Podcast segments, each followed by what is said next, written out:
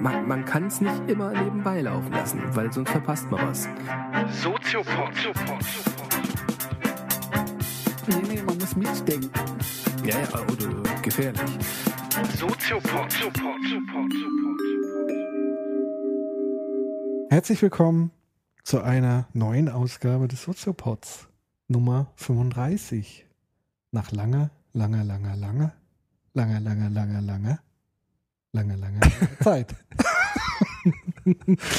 und ich begrüße recht herzlich meinen Freund und Kollegen. Ja, Kollegen sind wir eigentlich nicht. Natürlich sind wir Äh, Kollegen. Soziopod-Kollegen. Natürlich sind wir Kollegen. Ja, Natürlich sind wir wir Kollegen. arbeiten hier nichts. Also ja, jetzt gut, Soziopod. Ach naja. Wir sind freundschaftlich verbunden. Ja, muss reichen. Dr. Nitz Köbel. Guten Abend. Ich begrüße ganz herzlich Patrick Breitenbach. Hallo. Nach der langen Sommerpause auch wie das erste Mal. Ja, das war ja schon mehr als eine Sommerpause. Ja, es war schon fast die Jahrespause. Ja, und wir haben ja gemerkt, dass viele schon mit den Hufen gescharrt haben da draußen und ganz nervös waren und ähm, den einen oder anderen bissigen Kommentar geschrieben hat. Vielleicht sollte ich einen vorlesen, weil der besonders schön war. Ja. Also ein Kommentar, der, der bei uns aufgetaucht ist, ähm, den fand ich eigentlich auch ganz lustig. Hm. Was macht eigentlich der erste Podcast, der den Gribbelpreis gewonnen hat? Ach ja, nichts. nichts Ja, mehr. Nichts mehr. Entschuldigung. Ja, ist ja nicht ganz falsch, ne? Ja, aber das hatte einfach verschiedene Umstände. Hm. Ja, wir haben ja auch schon früher gesagt, dass Wir haben ja auch halt- bei der letzten Folge schon Genau. angekündigt, es ist nicht mehr so einfach, Ja. neue Folgen zu produzieren und es kamen noch ganz viele andere Sachen. Also wie gesagt, wir haben ja noch ein Leben neben dem Soziopod, wir haben noch eine Arbeit neben dem Soziopod. Wenn natürlich jetzt jemand irgendwie vom öffentlich-rechtlichen Radio zuhört und sagt, komm, den geben wir jetzt einen Job, Genau. Ja, dann machen wir das natürlich. auf jeden Ne? Fall. Dann machen wir jede Woche hier Ganz klar. Tolles Programm. Nein, aber in der Tat, wie ihr wisst, geben wir uns ja die beste Mühe, ähm, schwere Kost möglichst leicht einzudampfen. Apropos. Ähm, und das braucht einfach Zeit. Zu lesen, zu verarbeiten und so weiter und so fort und überhaupt einen Termin zu finden und pipapo. So ist es. Aber Umso schöner. umso schöner ist doch jetzt eine neue Episode und ähm, wir haben uns ja auch so ein bisschen, also ich zumindest, mir vorgenommen, dass wir jetzt dann vielleicht auch mal wieder ein bisschen regelmäßiger machen. Ja. Ja. Müssen wir machen. Genau. So, Thema heute. Ja. Jetzt fällt mir auch keine Überleitung ein irgendwie. Ähm, was lange währt, nee, ist ja Quatsch. ja doch. Wird endlich gut. Werte. Werte. Mhm. Harter Übergang. Ja. Werte ist das Werte. Thema. Und du beschäftigst dich ja, und das ist auch mit ein Grund, glaube ich, warum wir nicht mehr so regelmäßig in deiner Habilitation, Habilitation, also deiner Professorenschaft, Ja. angehenden Professorenschaft, äh, deiner Arbeit sozusagen mit dem Thema Werte unter anderem. So ist es. Also, das Ding heißt Habilitation Ja, tatsächlich. Entschuldigung. Ja, nee, nur einfach korrekterweise. Also ähm, genau, ich dachte, ich habe also ich habe jetzt sehr viel zu Werten gearbeitet und zum Thema Moral auch Ja. im Zuge meiner eigenen Arbeiten und habe dazu viele Vorträge gehört und das ist jetzt so ein Punkt erreicht, so ein Sättigungspunkt, wo ich denke, wir könnten darüber wieder eine Folge machen. Das ist ja bei uns oft so, dass wir Themen ansammeln, Stoff ansammeln, bis so eine gewisse kritische Masse erreicht ist und dann kommt, wird ein Ei gelegt in Form einer Soziopod-Folge. Hört sich aber ein bisschen eklig an. Ja, sozusagen, so ein- ja, also ist man so weit, dass man vielleicht eine Folge darüber machen könnte. Und das Gefühl hab, hatte ich jetzt in den letzten Wochen auch sehr stark, weil ich jetzt äh, so ein Sättigungsgefühl hatte in dem Thema und dachte, ähm, es wäre doch interessant, über dieses Thema mit dir zusammen zu diskutieren, Ja. weil wir über Wert und Moral ja schon öfters was hatten, implizit. Gerade bei Demokratie, bei Gewalt, da ging es ja auch um Werte und wir könnten dieses Thema mal explizit machen ja. um auch zu klären, was sind eigentlich Werte, wie entstehen Werte, wie wandeln sich Werte, gehen Werte kaputt, kommen neue Werte. Mhm. Und das wäre vielleicht wirklich ein interessantes Thema für den Soziopod, der vielleicht auch viele interessiert, die uns hören. Bestimmt. Also gehen wir mal in die Geburt. Genau. Wir könnten nämlich, habe ich mir überlegt, so ganz, mir wird ganz warm ums Herz, ganz oldschool-mäßig anfangen. Mit einer Wir Definition. beginnen mal mit einer Definition. Ach, Das ist ja so in Ur, also die Soziopod-Fans und Hörerinnen und Hörer werden wissen, was kommt. Es gibt nämlich da Begriffsbestimmungen. Was sind eigentlich Werte? Vielleicht muss ich kurz noch vorher sagen, Quellenangabe, wo ich das jetzt her habe. Also ich hab, äh, bin in Genuss gekommen, ähm, auf verschiedenen Tagungen jetzt zu sein, äh, in der Moralphilosophie. So ein Teilausschnitt der Philosophie. Und da habe ich jetzt viele Vorträge mir anhören können, war auch in Workshops drin über Moralforscher, ja. weil ich mich ja auch so ein bisschen in diese Richtung verorte, zumindest indirekt. Und da habe ich jetzt ganz tolle Leute kennengelernt, also viele Moralphilosophen, auch Psychologen, die sich mit diesem Thema beschäftigen. Und da war ich jetzt in Hannover, im äh, Januar war das schon, und habe einen Vortrag gehört von Ottfried Höffe. Ottfried Höffe ist ein sehr bekannter Moralphilosoph. Der kommt aus dieser Habermas-Ecke. Mhm. Wenn sich die Hörerinnen und Hörer erinnern mögen, wir haben eine Frankfurter Schule-Folge gemacht als Mhm. Soziopod. Und dann haben wir auch gesagt, dass Habermas eigentlich so einer der ganz bedeutenden Philosophen des 20. Jahrhunderts war und ist, lebt ja auch noch. Ja. Und der hat so ganz viele Schüler gehabt. Und einer dieser Schüler ist der Ottfried Höffe. Mhm. Und der hat einen Vortrag gehalten über die Frage, was sind eigentlich Werte und Ja. was, wie entstehen Werte und wie wandeln sich Werte. Ja. Und bei dem Vortrag, das geht einem manchmal ja so, dass man bei so einem Vortrag nochmal so eine innere Klärung bekommt. Also es war für mich so ein Vortrag, wo ich gedacht habe, okay, ich habe jetzt nochmal wirklich was verstanden, glaube ich, von diesem Thema, was sich jetzt in mir nochmal sortiert hat. Ja. Also jetzt war jetzt nicht alles ganz neu, was er erzählt hat. Aber so wie er es erzählt hat, hat sich das in mir nochmal ein bisschen sortiert. Und Mhm. das fand ich ganz schön, das würde ich gerne so mal. Das finde ich ja gut, dass du ihm so Credits jetzt auch gibst. Ja, das war Das echt wertschätzen. gut. Also auch diese, diese Tagung war super, weil Könntest du jetzt quasi auch wie Foucault sein, der halt einfach ohne Quellen. Ja, das, das ist ja nicht, ja, aber das ist ja nicht mein Ding. Also ich, ich Obwohl ja, ich möchte jetzt den Foucault-Leuten nicht zu nahe treten. Zum Teil macht das ja schon. Ja, Aber, aber oftmals ja auch nicht. ich gehe ja philosophisch immer auf Nummer sicher und äh, ja, mach das lieber so, weil das, da fühle ich mich einfach besser. Ist doch schön. Und ich habe sogar diesen Vortrag mitgeschrieben. Da wird er sich auch freuen, wenn er das hört. Da wird er sich freuen. Gut, ach, ich glaube, das dem ist das ziemlich egal, glaube ich, weil das ist, äh, der hat so viele Vorträge und so viele Leute. Ja, aber wer hat glaub, uns letztens gehört, wo ich jetzt auch nicht gedacht hätte, dass er uns hören würde? Den du mal besucht hast. Den ich besucht Den du habe. auch mal in der Sendung mit seinen Büchern empfohlen hast. Ja, 90. 90. 90-jährige. Ah, der Dieter Henrich. Ja, Der hört, ja, das stimmt, der hört uns auch tatsächlich. du? Den habe ich nämlich besucht, das war auch schön. Den habe ich zu Hause nämlich besucht, weil ich seine Bücher für meine Habil nämlich verwende und da habe ich mich auch von ihm beraten lassen. Das ist ein, auch ein alter Philosoph, Dieter du? Henrich, und der hört uns tatsächlich. Ja. Unfassbar. Kannst du mal sehen. Wer weiß, vielleicht hört Ottfried Höffe uns zu. An dieser Stelle einen schönen Gruß. Ja.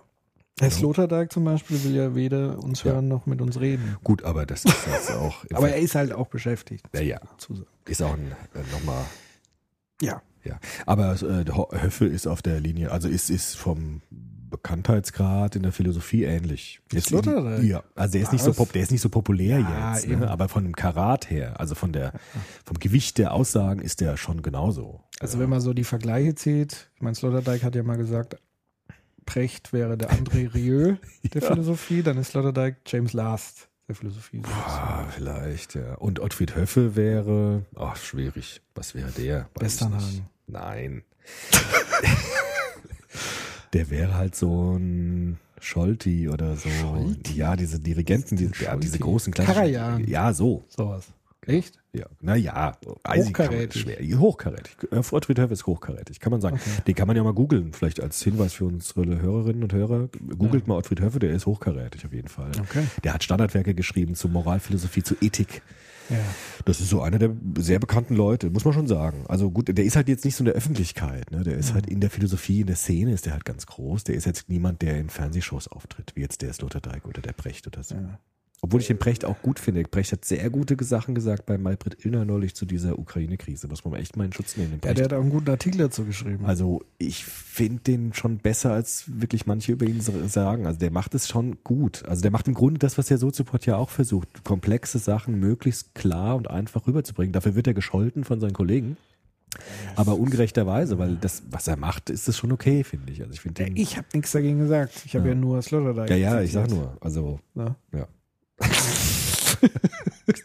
das mal so nebenbei. Hoffentlich ist das nicht justiziabel, aber er hört uns ja nicht. Ja, Quatsch.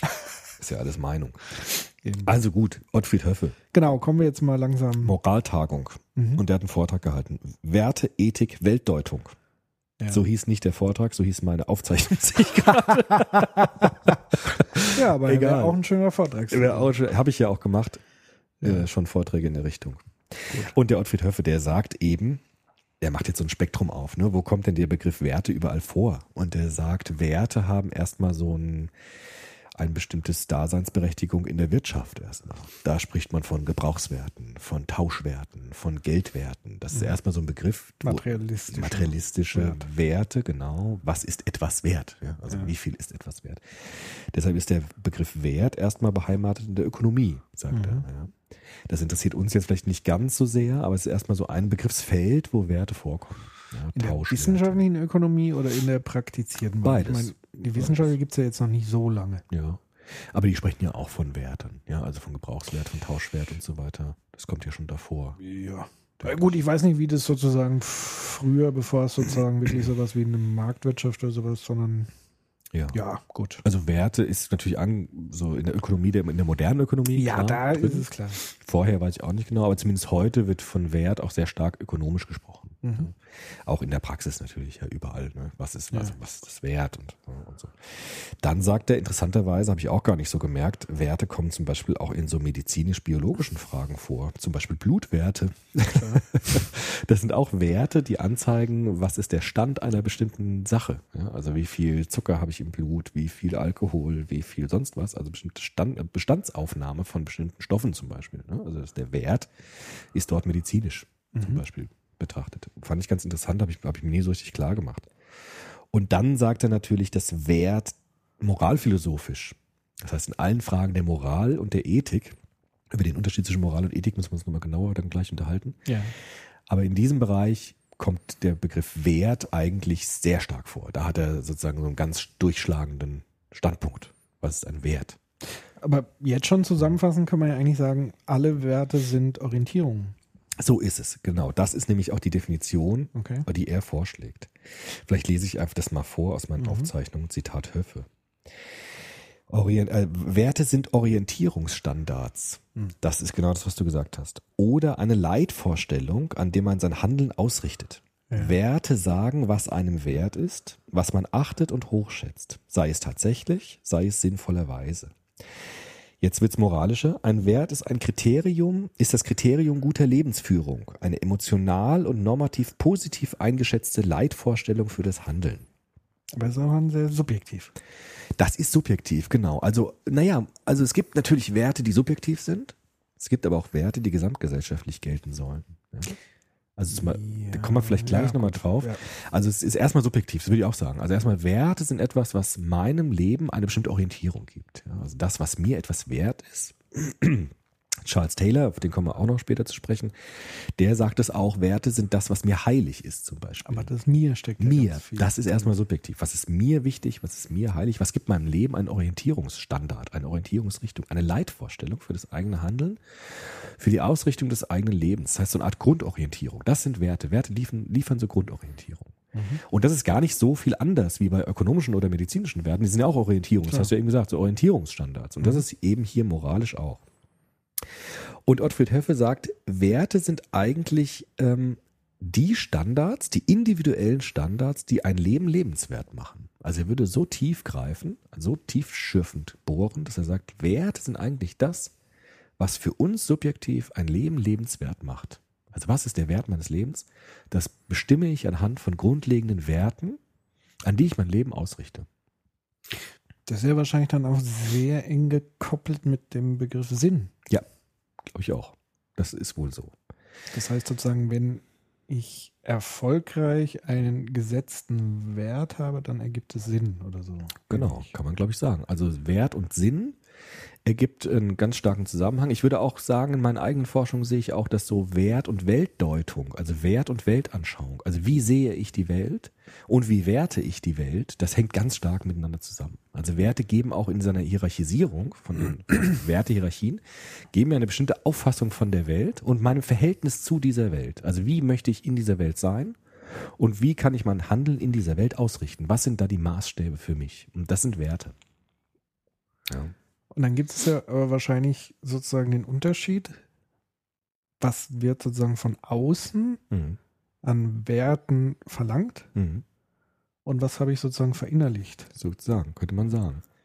Also das wäre, dann machen wir es vielleicht doch jetzt schon. Also das wäre die vielleicht die Unterscheidung äh, zwischen moralischen Werten und ethischen Werten. Ja.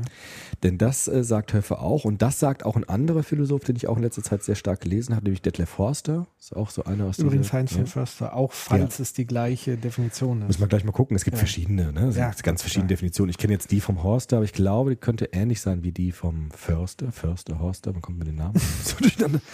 Detlef Horster ist auch ein recht bekannter Moralphilosoph, muss ich nicht viel zu sagen. Auch aus, der war dann auch da dabei und so. Den kenne ich auch persönlich, ein netter Mann. Und der sagt, der Unterschied zwischen Moral und Ethik ist der, Moral ist das, was kategorisch für alle gelten soll. Zum Beispiel so ein Wert der Menschenwürde Mhm. das erwarten wir irgendwie von allen, dass dieser Wert geachtet wird. Ja, das ist nicht nur eine persönliche Sache, sondern ich kann, ich muss davon ausgehen, dass dieser Wert in unserer demokratischen Gesellschaft beispielsweise nur dann wirklich funktioniert, wenn ihn jeder achtet. Also wenn er kategorisch gilt. Ja, oder sowas wie der kategorische Imperativ bei Kant. Ja, das wäre etwas, was moralisch ist. Also moralisch heißt immer intersubjektiv.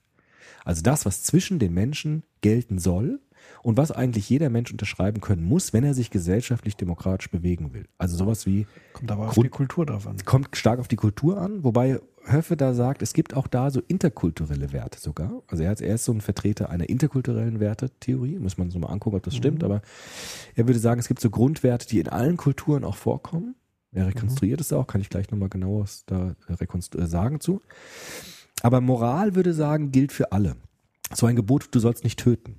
Ja, ist ein moralisches Gebot, weil es sagt, es muss für jeden gelten. Es ist keine persönliche Haltung, sondern es ist eine Haltung, die jeder eigentlich erfüllen muss, weil es das Gemeinwohl betrifft, weil es uns alle betrifft, weil es das betrifft, was zwischen uns gelebt wird. Deshalb ist Moral immer auf Interaktion und auf ähm, Kategorie, kategorische Verbindlichkeit ausgerichtet. Interessanterweise aber auch genau die Moralposition, die am meisten gebrochen wird. Das stimmt. Oder wo es auch am krassesten eigentlich ist. Wo es also gerade ja. heute guckst du an auf der Welt. Nahostkonflikt, Ja, ja. ähm, guck dir Syrien, Ja, guck dir alle afrikanischen Länder, von denen wir gar nichts wahrscheinlich großartig Genau. mitbekommen, Russland-Krise etc. pp. Wo ja auch allein dieser Wert gebrochen wird, um das Töten wiederum anscheinend zu beenden. Genau, das sind dann Fragen, welche Werte dann da reinspielen. Aber zumindest diese moralischen Werte, wenn, wenn dagegen verstoßen wird, gibt es eine Reaktion bei uns, nämlich Empörung zum Beispiel. Ja. Ja, das sieht man in den kriegerischen Auseinandersetzungen. Wir empören uns darüber, auch zu Recht natürlich. Und da, das ist bei Moral oft so. dass Moral, wenn man gegen moralische Gebote verstößt, ist die Reaktion häufig Empörung. Aber interessanterweise, zumindest so nehme ich es wahr, empören wir uns ja nicht auf der Metaebene. Mhm. Also, dass man sagt, wir sind alle Pazifisten. Mhm. Schluss mit dem Quatsch. Mhm. Wir, schicken auch nirgendwo Waffen hin, egal an welche Mhm. äh, Partei, Mhm. weil das führt immer zu mehr Tod und mehr Gewalt, sondern wir sagen, eigentlich müssen wir die zurück in die Steinzeit bomben, damit die endlich aufhören zu morden. Ja, klar, ja. Das wäre eine Frage der Operationen dann. Also wie kann man das Genau, umsetzen, also es ist immer sozusagen Empörung, aber dann müssen wir dem anderen Einhalt gebieten und zwar mit Ja, Gewalt. ja, das ist eine Reaktion, die aus der moralischen Empörung dann herauskommt, gewissermaßen. Und was ich sozusagen ja vermisse, ist so ein bisschen so die, die Pazifismusbewegung, Mhm. die wirklich ja mal eine Zeit lang sehr hoch gehalten Ja, wurde. stimmt, in den 80er Jahren. Die ist ja, finde ich, irgendwie völlig zerbröckelt. die ist im Moment nicht, da- dieser das ist nicht Wert, sichtbar Ja, im Moment. also dieser Wert ist im Moment in der, in der öffentlichen Wahrnehmung, im Diskurs, würde Foucault sagen, jetzt kein sehr großer Wert vielleicht anscheinend. Ja, oder sie wird sogar als naiv Genau. Wird verunglimpft. verunglimpft, genau. Es gibt da einen Wertewandel. Anscheinend ist der Wert da der globalen Friedensbewegung im Moment nicht sehr stark. Genau. Also Frieden schaffen mit Waffen. Früher hieß es Frieden schaffen ohne Waffen, Ja. heute heißt es Frieden schaffen mit den Waffen. Das ist zumindest ein Diskurs, der heute sehr stark ist. Mhm. Ja. Also daran sieht man schon, Werte wandeln sich historisch. Das müssen wir Ja. gleich nochmal genauer anschauen, wie und warum und so. Mhm. Nur jetzt nochmal zum Unterschied zwischen Moral und Ethik. Ja. Der Horster würde sagen, Moral ist das, was intersubjektiv gilt. Deshalb müssen sich alle dran halten, damit Gesellschaft funktioniert, damit wir sozusagen Grundrechte entwickeln. Intersubjektiv musst du jetzt nochmal erklären. na gut, intersubjektiv, was zwischen den Menschen passiert. Okay. Also nicht das, was nur mich betrifft, sondern was in der Beziehung zwischen uns wichtig wird. Dass ich dir jetzt keine reinhaue zum Beispiel, ist ein moralischer Wert, weil das ist, das ist etwas, was zwischen uns ist. Ne? Und zwischen dir und mir und zwischen den anderen und so weiter. Das Intersubjektive. Und Ethik, sagt der Horster, ist das, was das Subjekt hat. Also Ethik ist die Frage nach der subjektiven guten Lebensführung, nach dem gelungenen Leben. Für mich selbst. Genau. Also man kann vielleicht sagen, Moral ist immer die Aussage, ähm, Moral ist die Aussage, wir dürfen nicht und wir sollen das. Und Ethik ist eher die Aussage, ich möchte nicht und ich möchte das. Also Ethik ist immer sozusagen die Frage, was ist der positive Kern meiner Lebensführung? Und das ist subjektiv. Das ist sozusagen das, woran der Mensch sich persönlich bindet, was auch nicht von allen geteilt werden muss. Also der Horster macht ein Beispiel mit Religion zum Beispiel. Also in Demokratien ist es so, dass Religion eigentlich eher in den Bereich der Ethik fällt, weil jemand kann sagen, Religion ist für mich ein Quellgrund meines Lebens, also ein ganz wichtiges Element meiner Lebensführung, Orientierungsmaßstäbe für mich. Das muss aber nicht für alle gelten. Es gibt auch Menschen, die sagen, für mich es, kommt das nicht in Frage, für mich ist es nicht interessant. Deshalb ist das eher ein ethischer Aspekt, Religion, heute in Demokratien. Das war mal anders. Im Mittelalter war das eher moralisch gedeutet, weil das für alle gelten musste. Wenn du dagegen verstoßen hast, gab es Empörung und auch Bestrafung, wenn man abgefallen ist von der heiligen Pflicht des Glaubens und so weiter. Und deshalb ist Ethik eher eine subjektive Sache, die die Person betrifft, und Moral eher eine gesellschaftliche, gruppenorientierte Wertegeschichte. Das ist so, das ist der Vorschlag, wie man das unterscheidet. Was sagt der Horst, was sagt der, der Förster dazu? Seins von Förster, ich habe das, glaube ich, auch schon mal in einer Soziopod-Episode angerissen, meine ich mich zu erinnern. Ähm, der macht es, glaube ich, sogar noch ein kleines Schrittchen weiter. Also er sagt es eigentlich ähnlich. Er sagt also, Moral ist sozusagen, du sollst Ja, und Ethik ist, ich, ich will. okay. Und er sagt aber dann noch sozusagen, Ethik ist, ähm, ich übernehme Verantwortung Ja. und Moral ist, äh, ich gebe Verantwortung ab. Mhm. Und er ist ganz klar ein Fan der Ethik, aber er sagt auch, dass Ethik etwas Unaussprechbares, Unbeschreibbares ist. Also es ist eigentlich nur in der eigenen Handlung, in der eigenen persönlichen, subjektiven Handlung Okay, spürbar. Es ist ist nicht beschreibbar. ist nicht beschrieben. Sonst bin ich in der Moral. Dann Ah, bin ich sehr schnell in dem Du sollst doch. Okay. Mhm. Okay, aber das Ethik ist, ist, sozusagen, ähnlich, ne? genau. Also, wie gesagt, an der Stelle nochmal die Buchempfehlung, Fraktale einer Ethik, Mhm. heißt das äh, Buch auch, zumindest ein Teiltitel. Ähm, und da spricht er über Ethik, sagt aber, er kann eigentlich gar nicht über Ethik sprechen, macht das natürlich trotzdem, weil er ist ja natürlich ein guter Geschichtenerzähler. Aber da sagt er einfach, und da ist er dann sehr nah bei Wittgenstein, Mhm.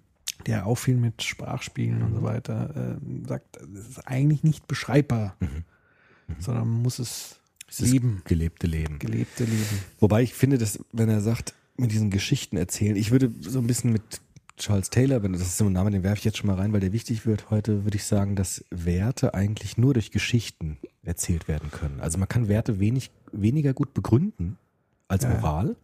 Aber man kann Geschichten darüber erzählen, warum mir etwas wert ist. Also warum es für mich persönlich wichtig ist, diesen Wert zu Absolut. haben. Deshalb ist, ist der Wert, das ist auch ein Unterschied. Wert ist eher auf Narrationen hingeprägt, Immer. auf Geschichten. Immer. Und Moral ist eher auf Begründung und Systematik ausgerichtet.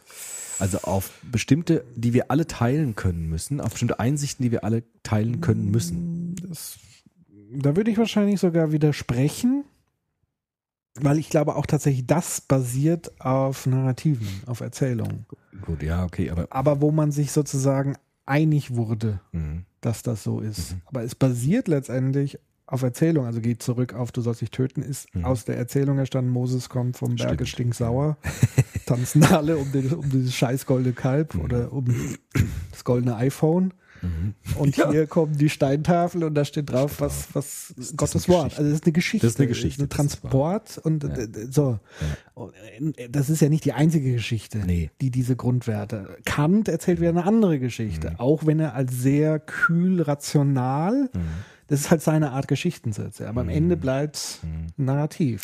das stimmt. Aber ich glaube, es gibt nochmal einen Unterschied zwischen biblischen Narrationen und dem, was Kant argumentiert. Also ich glaube, es gibt ja verschiedene Textsorten bei Narration. Es ist eine andere Stilistik, aber am Ende Nee. bleibt es immer eine Erzählung. ja, aber ich glaube, es ist eine andere Struktur der Erzählung. Ja, natürlich ist es eine andere Struktur, aber es bleibt am Ende eine Gut, Erzählung. man kann vielleicht sagen, Moral ist eher auf Argumentation hingetrimmt und Ethik ist eher auf das Erzählen von Lebensgeschichten hingeprägt. Also wenn ich mir meine Ethik, Ah. wenn ich dir meine Ethik erklären will, also was ist für mich, was sind für mich Werte, die mein Leben bestimmen, dann muss ich eher biografisch erzählen. aber Ka- also ich muss, Kant hat Kant hat nicht biografisch Beispiele aber gebracht. Ja, aber Kant hat eben gerade versucht, das loszulösen von der individuellen Ja. Geschichte eines Lebens. Das war halt der Trick. Na, was heißt Trick? Und hat gesagt, wir können es so formulieren, dass es rein formal ist. Das ist ja kategorisch, kommen wir auch später vielleicht nochmal Ja, aber er drauf. musste sich ja trotzdem Beispielen bedienen, damit man es versteht, weil wenn es zu formal ist, ist es zu abgekoppelt von unserer Realität, dann versteht es auch niemand mehr.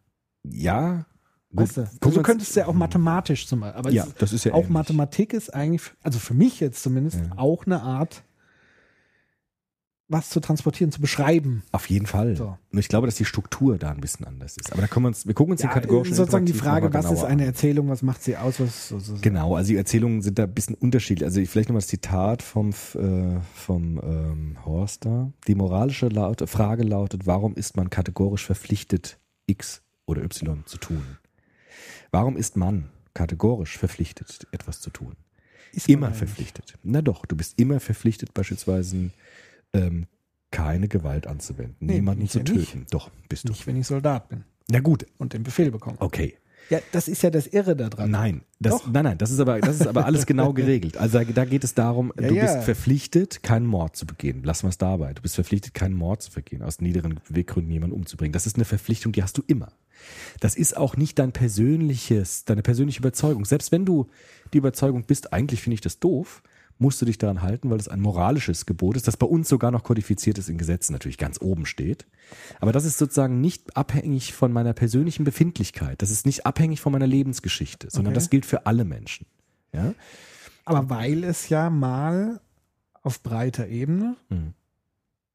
so kommuniziert wurde. Genau, das hat sich entwickelt aus geschichtlichen Prozessen Also heraus. es ist ja aus einer religionsprägenden, noch früher wahrscheinlich, aus der Steinzeit schon gab es das ja. ja, da gab es halt dann religionsartige Kulte, also es gab ja Genau. immer Kommunikation. Ja, genau. Es gab, genau, es gab Kulte und aus den Kulten heraus sind ja auch bestimmte gab's Werte halt entstanden. Einigungen. Genau, Genau. Einigungen und bestimmte kollektive Erfahrungen, die dazu geführt haben, dass man diesen moralischen Wert als verpflichtend für alle angesehen hat. Das wäre zum Beispiel so ein Wert wie das äh, Tötungsverbot oder das Morden, ja, dass man äh, niemanden ermorden darf. Das wäre so ein Wert, ein, ein moralischer Ja. Wert. Der hab- gilt für allen. Übrigens ein, im, in meinem Urlaub ein, ein super interessantes Buch gelesen.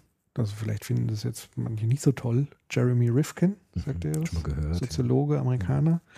Ähm, jetzt fällt mir das Buch nicht ein. Das entweder heißt das empathische Bewusstsein. Also es geht auf jeden Fall um Empathie Mhm. oder die empathische Revolution, keine Ahnung. Ähm, aber der hat sich sozusagen intensiv mit Empathie beschäftigt. Und zwar im Laufe der, der geschichtlichen Entwicklung, wie Empathie entstanden ist, nämlich irgendwann daraus, dass der Mensch plötzlich ein Individuum wurde. Vorher war er sozusagen, das hatten wir ja auch schon mal, extrem durchlässig, ein Kollektiv im Grunde genommen. Dann war er sehr von der Kirche. Ähm, so wie es heute noch Kulturen gibt, die sehr kollektiv sind. Also die asiatischen Kulturen haben so einen Individuumsbegriff wie wir, Ja. jetzt nicht unbedingt und so weiter. Und er sagt eben, dass Empathie, also dieses, Gef- dieses Mitgefühl für andere, also wenn ich sehe, ein anderer leidet, Mhm. dass das sozusagen auch eine Grundlage sein könnte für diese moralischen Formeln. Auf jeden Fall. So sind die entstanden. Ganz Genau. klar. Also das heißt, es ist ja noch mehr als sozusagen nur Sprache und nur Narrative und nur Einigung. Es ist sozusagen auch noch in der Gefühlswelt Absolut. verankert. Genau, aber diese Leute, die du jetzt genannt hast, Wittgenstein und so, die würden Narrative sogar auch dahin transportieren. Die würden sagen, auch Gefühle sind irgendwie Narrative, weil sie erzählen etwas über uns und über den anderen und wie ich den anderen sehe. Also auch da könnte man von Narrativen sprechen. Aber so entstehen moralische Werte natürlich, dass äh, gewissermaßen in ganz über Jahrtausende, Jahr, Jahrhunderttausende hinweg bestimmte Regeln sich herausgebildet haben durch kollektive Erfahrungen und diese Werte dann kategorisch geworden sind. Ja, also in einem Stamm zum Beispiel musste es zu einem Tötungsverbot kommen. Das war un, unwiederbringlich, ja, weil sonst ist es für den Stamm, Überleben des Stammes sozusagen wichtig. Man sagt, man darf niemanden ermorden. Wenn wir jemanden töten, dann muss es klare Regeln dafür geben, wann wir das dürfen und bei wem wir das dürfen und was dem vorausgegangen sein muss. Deshalb ist sozusagen das, das Verbot des Mordens ist eine klassisch moralische, ein klassisch moralischer Wert. Warum ist es für mich, äh, warum ist es äh, kategorisch für mich verpflichtend, etwas zu tun? Das gilt für alle, unabhängig von meiner Befindlichkeit, unabhängig von meiner Biografie und unabhängig von meinen ethischen Werten ist das ein moralischer Wert, der für alle gelten muss. Es gibt da keine Ausnahmen. Niemand darf das. Jetzt habe ich natürlich wieder so eine fiese Hm. Frage. Ja. Ähm, Es sei denn jetzt Notwehr also oder sowas. Ja, ne? ja, aber Klar. so, jetzt eine fiese Frage. Krieg. Mhm. So, sagen wir mal Krieg auf unserer Seite. Wir sind die Guten natürlich ja Mhm. immer. Ja. Klar. Ist dann sowas wie Befehlsverweigerung moralisch verwerflich dann in diesem Kontext? ja. Also da gibt es Konflikte natürlich zwischen Ethik und Moral. Es kann jemand sagen, für meine. Also ist sozusagen das übergeordnete, du sollst nicht töten, legitim in dem Kontext, ich muss den Befehl des Tötens. Also, weißt du, was ich meine? es gibt Grenzsituationen, wo das kollidieren kann, wo auch moralische Gebote miteinander kollidieren können. Jemand Mhm. kann sagen, für mich ist dieser Wert wichtiger als dieser Befehl zum Beispiel. Und deshalb gibt es eine Kollision zwischen moralischen Werten. Es gibt auch ganz viele Kollisionen zwischen ethischen Werten und moralischen Werten. Zu sagen, also mein Lebenssinn ist hier so stark im Widerspruch zum allgemeinen Gesetz, dass ich da was ändern möchte. Dass ich deswegen auf die Mhm. Straße gehe, zum Beispiel demonstrieren gehe und so weiter. Das heißt aber ja dann eigentlich, dass sozusagen die Abschaffung der Wehrpflicht eigentlich eine moralische Errungenschaft ist. Manche würden das so sehen, manche würden das nicht so sehen. Warum nicht? Na gut, es gibt ja da auch Gründe, warum es, äh, warum manche die Abschaffung der Wehrpflicht als nicht gut sehen.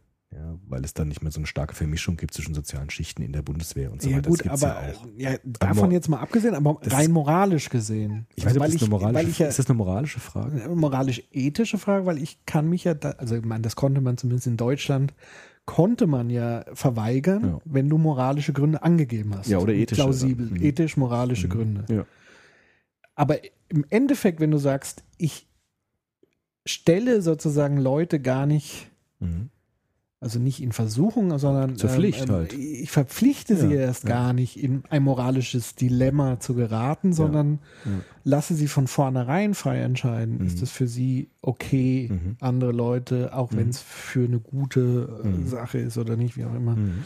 Finde ich jetzt schon eine Errungenschaft. Könnte man so sehen, ja. Könnte man so sehen. Könnte man vielleicht als moralische Errungenschaft so sehen. Da gibt es vielleicht Leute, die das nicht so sehen, aber es wäre eine Möglichkeit, das moralisch auch zu argumentieren, auf jeden Fall. Ist eine moralische Argumentation möglich an der Stelle. Ja. Ja. Also Moral, wie gesagt, ist dieses Kategorische. Das muss für jeden gelten. Und Ethik ist eben die Frage, warum ist es für mich gut, dieses oder jenes zu tun? Warum ist es für mich sinnvoll, dieses zu tun? Das muss nicht für alle sinnvoll sein, wie beispielsweise bei dem Religion. Ich finde, wenn man diese Beispiele zwischen Mord und Religion jetzt vergleicht, ist es sehr klar, was der Unterschied ist. Also für eine Person kann es entscheidend sein, religiös zu werden, für seinen Lebenssinn. Aber die Frage, du sollst nicht morden, ist davon vollkommen unabhängig für alle gültig, weil da kann niemand sagen, ähm, also für mich gilt es nicht, weil es meinem Lebenssinn nicht entspricht. Das würde dort nicht greifen, diese Argumentation. Bei Religion hintergehen greift es. Verstehe ich nicht. Also wenn du sagst, ich werde religiös oder Ja. ich bin religiös, weil das für Ja. mich Werte sind, die mein Leben extrem bereichern, auf die ich persönlich nicht verzichten das? möchte. Religiös sein. Ja, ich glaube an Gott. Ja, und das ist für mich wichtig. Das ist religiös. Würde ich jetzt mal so sagen. Wäre eine Form, eine klassische Form des religiösen Ausdrucks, wäre ich glaube an Gott, Mhm. oder ich glaube an Jesus oder an Buddha oder sonst was. Mhm. Ich, ich äh, binde mich an eine religiöse Grundorientierung, wie immer die auch aussehen mag. Das ist aber eine persönliche Entscheidung. Das ist mein Lebenssinn. Das Also kann ich nicht. Ich, krieg sozusagen, es gibt sozusagen keine moralische Verpflichtung. Ich muss religiös so ist sein. Das also heute, verdeckt. heute nicht mehr. Also heute Genau. es geht jetzt heute um demokratische Gesellschaft. Und es kommt Da natürlich, ist es- natürlich in unserem Es geht ja erstmal westlichen Kulturkreis. Genau, es geht um unseren Kulturkreis. Da würde der Horst ja sagen, ist Religion heute hier bei uns ein Beispiel, wo Religion heute eher im ethischen Kontext angesiedelt wird, nämlich als persönliche Sache. Person ist privatisiert, ja. Also die Religion ist persönliche Sache, ist private Sache. Mittlerweile. Jeder mittlerweile. Es geht um unsere. in es geht, habe ich jetzt dreimal Ja, ja, gesagt. ja, es geht um unsere. Ich Auch nicht betonen. immer. Das war auch bei uns ja mal anders. Es geht heute um unseren Kulturkreis. es ist wahrscheinlich teilweise in Herr heute, Breitenbach, ich Ja, habe jetzt zehnmal gesagt, es geht um heute. Ich möchte nur diesen Punkt klar kriegen. Ja, ja, ja. Religion ist heute Privatsache. Das ist mein Ding. Das ist meine ethische Überzeugung. Mord ist keine ethische Überzeugung, weil es nicht nur mich betrifft, sondern weil es alle betreffen muss. Es ist keine persönliche Überzeugung, sondern eine kategorische Verpflichtung, nicht zu morden. Wenn du mordest, wirst du dafür Sanktionen erlangen. Wenn du nicht religiös bist, wirst du in unserer Gesellschaft heute, zumindest in unserer Gesellschaft, keine gesetzlichen Sanktionen dafür erwarten müssen. Ja, bitte. Melde mich. Zwei Dinge. Ähm, zum einen, was wir ja gerade erleben, ähm, in einer, nicht nur in einer Religion, Entschuldigung, es gab es wahrscheinlich in nahezu allen, vielleicht nochmal Buddhismus oder so, vielleicht jetzt nicht so arg, ist ja Töten Bestandteil der Religionsausübung. Also jetzt zum Beispiel die Radikal-Islamisten, Ja, die sozusagen Religion, die Ungläubigen sozusagen beseitigen Das im. Namen der Religion. ja. So. Die wollen Religion übrigens wieder moralisieren, ne? Ganz genau. klar. Die so, also wieder das ist sozusagen so die- dieses eine Beispiel. ja, genau. das Und das andere Beispiel, was es immer noch, glaube ich, bei uns gibt, ist so zutiefst kleine äh, katholische Dörfchen, Ja. wo du es dir nicht leisten kannst, das gibt's auch. entweder nicht den Religionsunterricht zu besuchen Ja, oder nicht in die Kirche, also wo sozusagen ein immenser sozialer Druck gibt's auch, natürlich. aufgrund der Dorfstruktur, wie auch immer, Ganz einfach klar. da ist. So. Das wollt ihr einfach Da wird Moral, da wird Genau. Religion moralisch noch ganz stark gesehen. Mhm. Da wäre das schon noch ein moralischer. Aber ich sage mal, in der urbanen, Genau. Also wenn man sich die Shell-Studie, ich habe jetzt gerade einen Artikel geschrieben über die Jugend heute, ja, die Shell-Studien, da sind Mhm. ganz wenig Jugendliche wirklich verpflichtend gebunden an Religion. Das gibt's ganz selten. Ja, dass jemand wirklich katholisch ist, da sind die, die, die Maßstäbe ganz gering. Ja, das sind ein paar Prozente, die das noch machen. Mhm. Natürlich gibt es Enklavenmilieus, wo Religion sehr stark moralisch aufgeladen wird. Warum ist es generell kategorisch für alle wichtig, religiös zu sein? Das gibt es natürlich auch noch. Nur heute ist es in der Gesamtgesellschaft eher ein ethischer Wert, religiös zu sein.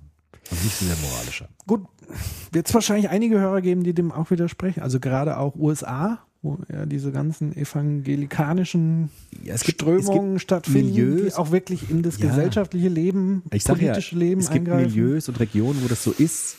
Ja. Aber gesamtgesellschaftlich kannst du niemanden da verklagen dafür, dass er nicht religiös ist. Du kannst niemanden anzeigen, wenn er aus der Kirche austritt. Das kannst du nicht. Das kannst du auch in Ja. Amerika nicht.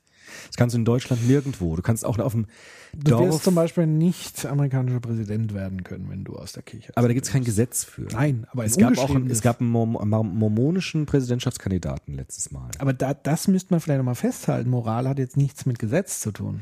Nicht direkt, aber es hängt natürlich ganz stark miteinander zusammen. Es gibt ja auch, un, also Moral ist ja in erster Linie ein ungeschriebenes Gesetz. Erstmal, aber es gibt natürlich auch kodifizierte Moral. Darüber müssen wir, wir müssen das systematischer machen vielleicht, sonst verstehen wir uns, springen wir zu sehr, Herr ja, Breitenbach. ja, Wir müssen okay. erstmal, ich wollte ja Ich werd ja nur. wieder gerügt. Nein, sonst kommen wir, sonst kriegen Ja, wir es nicht ja in den Griff, Ordnung. weil das Thema ist komplex Dann- und wir kriegen es nicht in den ich Griff. Ich erstmal wollte ja nur sagen, der Unterschied zwischen Ethik und Moral. Ja. Also Ethik, oh, zum zehnten Mal. Ethik ist das, was Schrei das, mich doch nicht so an. Mensch, Ethik ist das, was das Subjekt betrifft. Ja, vielleicht können wir uns darauf einigen. Lass mal die Religion vielleicht mal weg, wenn es dich so stört. Ja. Ethik ist das, was mein Leben betrifft. Und Moral ist das, was alle kategorisch betrifft. Mhm. So, lass mal die Religion vielleicht mal aus dem Spiel. Alle kategorisch betreffen sollte. Alle kategorisch betreffen sollte und wenn du dagegen verstößt, kriegst du Sanktionen. Entweder Vielleicht. gesetzlich oder durch die Gemeinschaft oder durch sonst irgendwas. Oder auch nicht. Oder ich werde belohnt.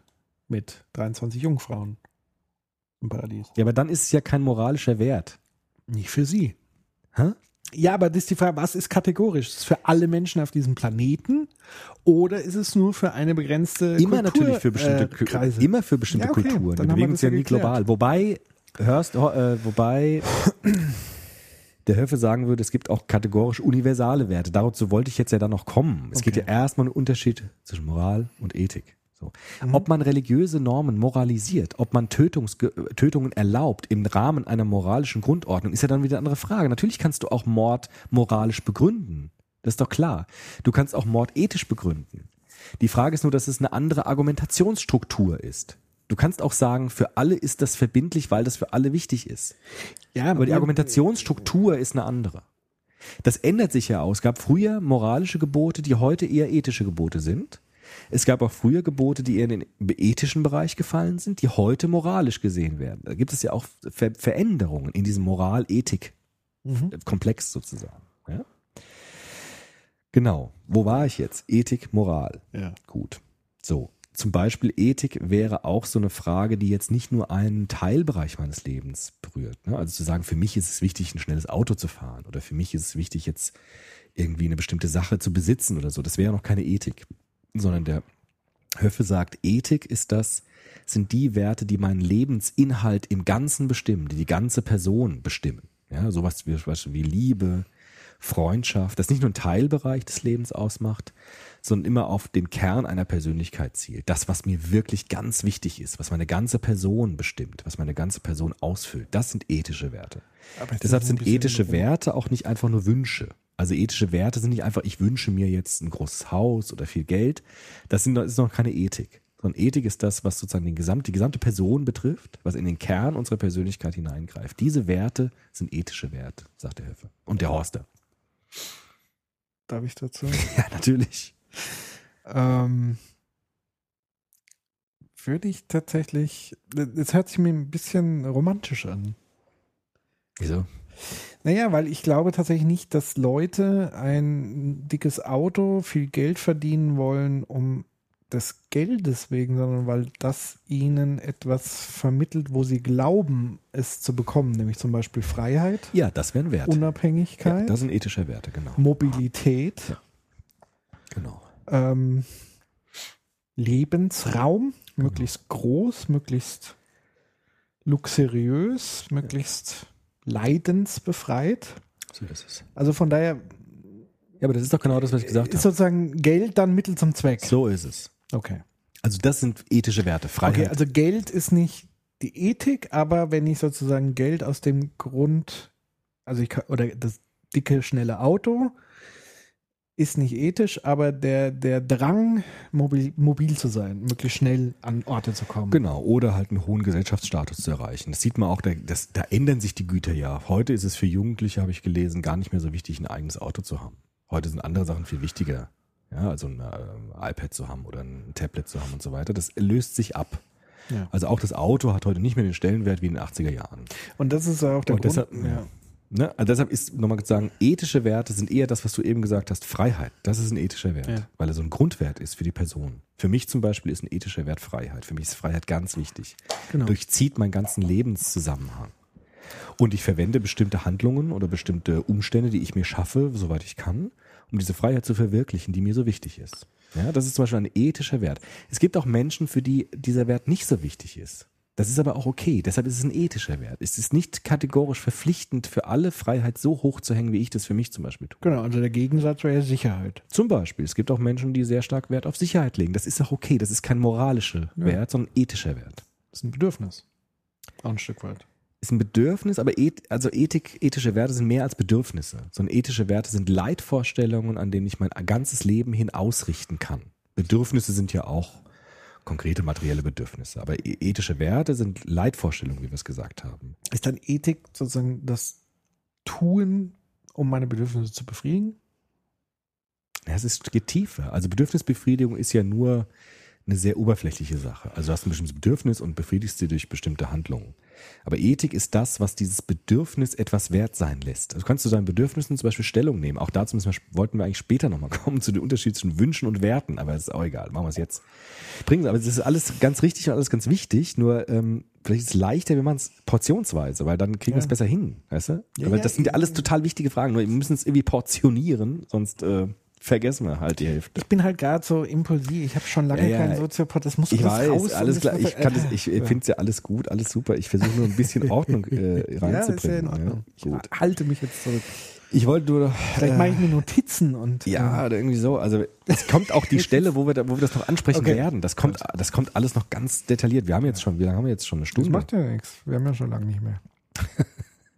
moralische und ethische Werte. So, jetzt ist natürlich die Frage, die der Höffe stellt. Was ist denn eigentlich mit diesen Werten? Da gibt es ja Unterschiede in diesen moralischen Werten. Jetzt sagt er eine sehr interessante Kategorisierung, wie ich finde. Können wir auch darüber diskutieren, ob die sinnvoll ist oder nicht. Er sagt, es gibt erstmal so sehr funktional strategische Werte. Zum Beispiel Fleiß, Pünktlichkeit, Disziplin. Tugenden. Das sind Tugenden, man würde aber auch sagen Sekundärtugenden, weil diese Tugenden, diese Werte, stehen niemals für sich selbst, sondern sind immer bezogen auf einen höheren Wert. Die Frage bei Fleiß zum Beispiel, sage ich meinen Studenten noch immer, Fleiß hat erst dann eine Bedeutung, wenn es auf ein Ziel hingerichtet ist, für das es sich lohnt, fleißig zu sein. Ja? Ein Beispiel. Mache ich auch immer in meinen Seminaren. Die Bankräuber müssen total fleißig sein. Mhm. Die müssen auch total pünktlich sein. Die müssen auch total diszipliniert sein. Da muss der, das Timing ist da alles. Das Fluchtwagen muss stehen. Das Ding muss genau taktmäßig ablaufen. Jetzt kann man aber nicht sagen, dass sie sehr große moralische Werte hätten, sondern die Frage ist immer, wozu wird der Fleiß, die Disziplin verwendet? Das heißt, was ist das Ziel, fleißig zu sein? Wofür bin ich fleißig? Wofür bin ich diszipliniert? Deshalb nennt Höffe diese Werte funktionale Werte oder strategische Werte, sozusagen sekundäre Werte, die immer angebunden sind an einen höheren Wert. Mhm. Das heißt, wenn ich aber pünktlich als Bankräuber ist was anderes, pünktlich als Liebhaber. Ja, zum Beispiel. Oder auch pünktlich als Arbeitnehmer, der seinen Job gut machen will. Das ist natürlich eine ganz andere Rahmung von Pünktlichkeit als wie beim Bankräuber. Aber ist Arbeitnehmer denn nicht auch fast schon strategisch? Na gut, kann man sagen, aber ich will ja nur sagen, dass diese strategischen Werte immer bezogen sind auf einen höheren Wert, der ihnen erst die Bedeutung verleiht, die sie von sich heraus nicht haben. Fleiß hat von sich heraus keine Bedeutung. Fleiß ist kein Wert an sich. Also weil Pünktlichkeit kann ich ja, ich kann pünktlich sein, um ein Ziel zu erreichen, Ja. um was zu erfüllen. Ja. Bankraub, es kann aber auch Arbeit, Deadline, Mhm. ich habe einen Termin. Aber es kann ja auch was mit Respekt des anderen zu tun haben. Ja, dann Also wird, meines Partners, Ja, genau. weil er Ja. erwartet mich zu dem Zeitpunkt, wenn ich nicht komme, macht er sich Sorgen Genau. und so weiter und so Genau. fort. Deshalb ist ja der Respekt jetzt ein zweites Beispiel. Der Respekt ist das, was der Pünktlichkeit eine moralische Aufladung gibt oder eine ethische Aufladung verleiht. Der, der, der, die Pünktlichkeit im zweiten Beispiel ist ja eine ganz andere Zielrichtung als beim ersten Fall. Deshalb sind funktionale Werte immer bezogen auf andere Werte, an denen sie sozusagen dranhängen. Ja. Sozusagen Trittbrettfahrer, könnte man fast sagen. Noch krasseres Beispiel, berühmt Helmut Schmidt sagt es, die Aufseher in den Konzentrationslagern im Zweiten Weltkrieg in Deutschland. Die waren sehr fleißig. Und das war schrecklich, dass sie so fleißig waren. Wären sie doch nicht so fleißig gewesen. ja. Weil das, wofür sie den Fleiß verwendet haben, war furchtbar.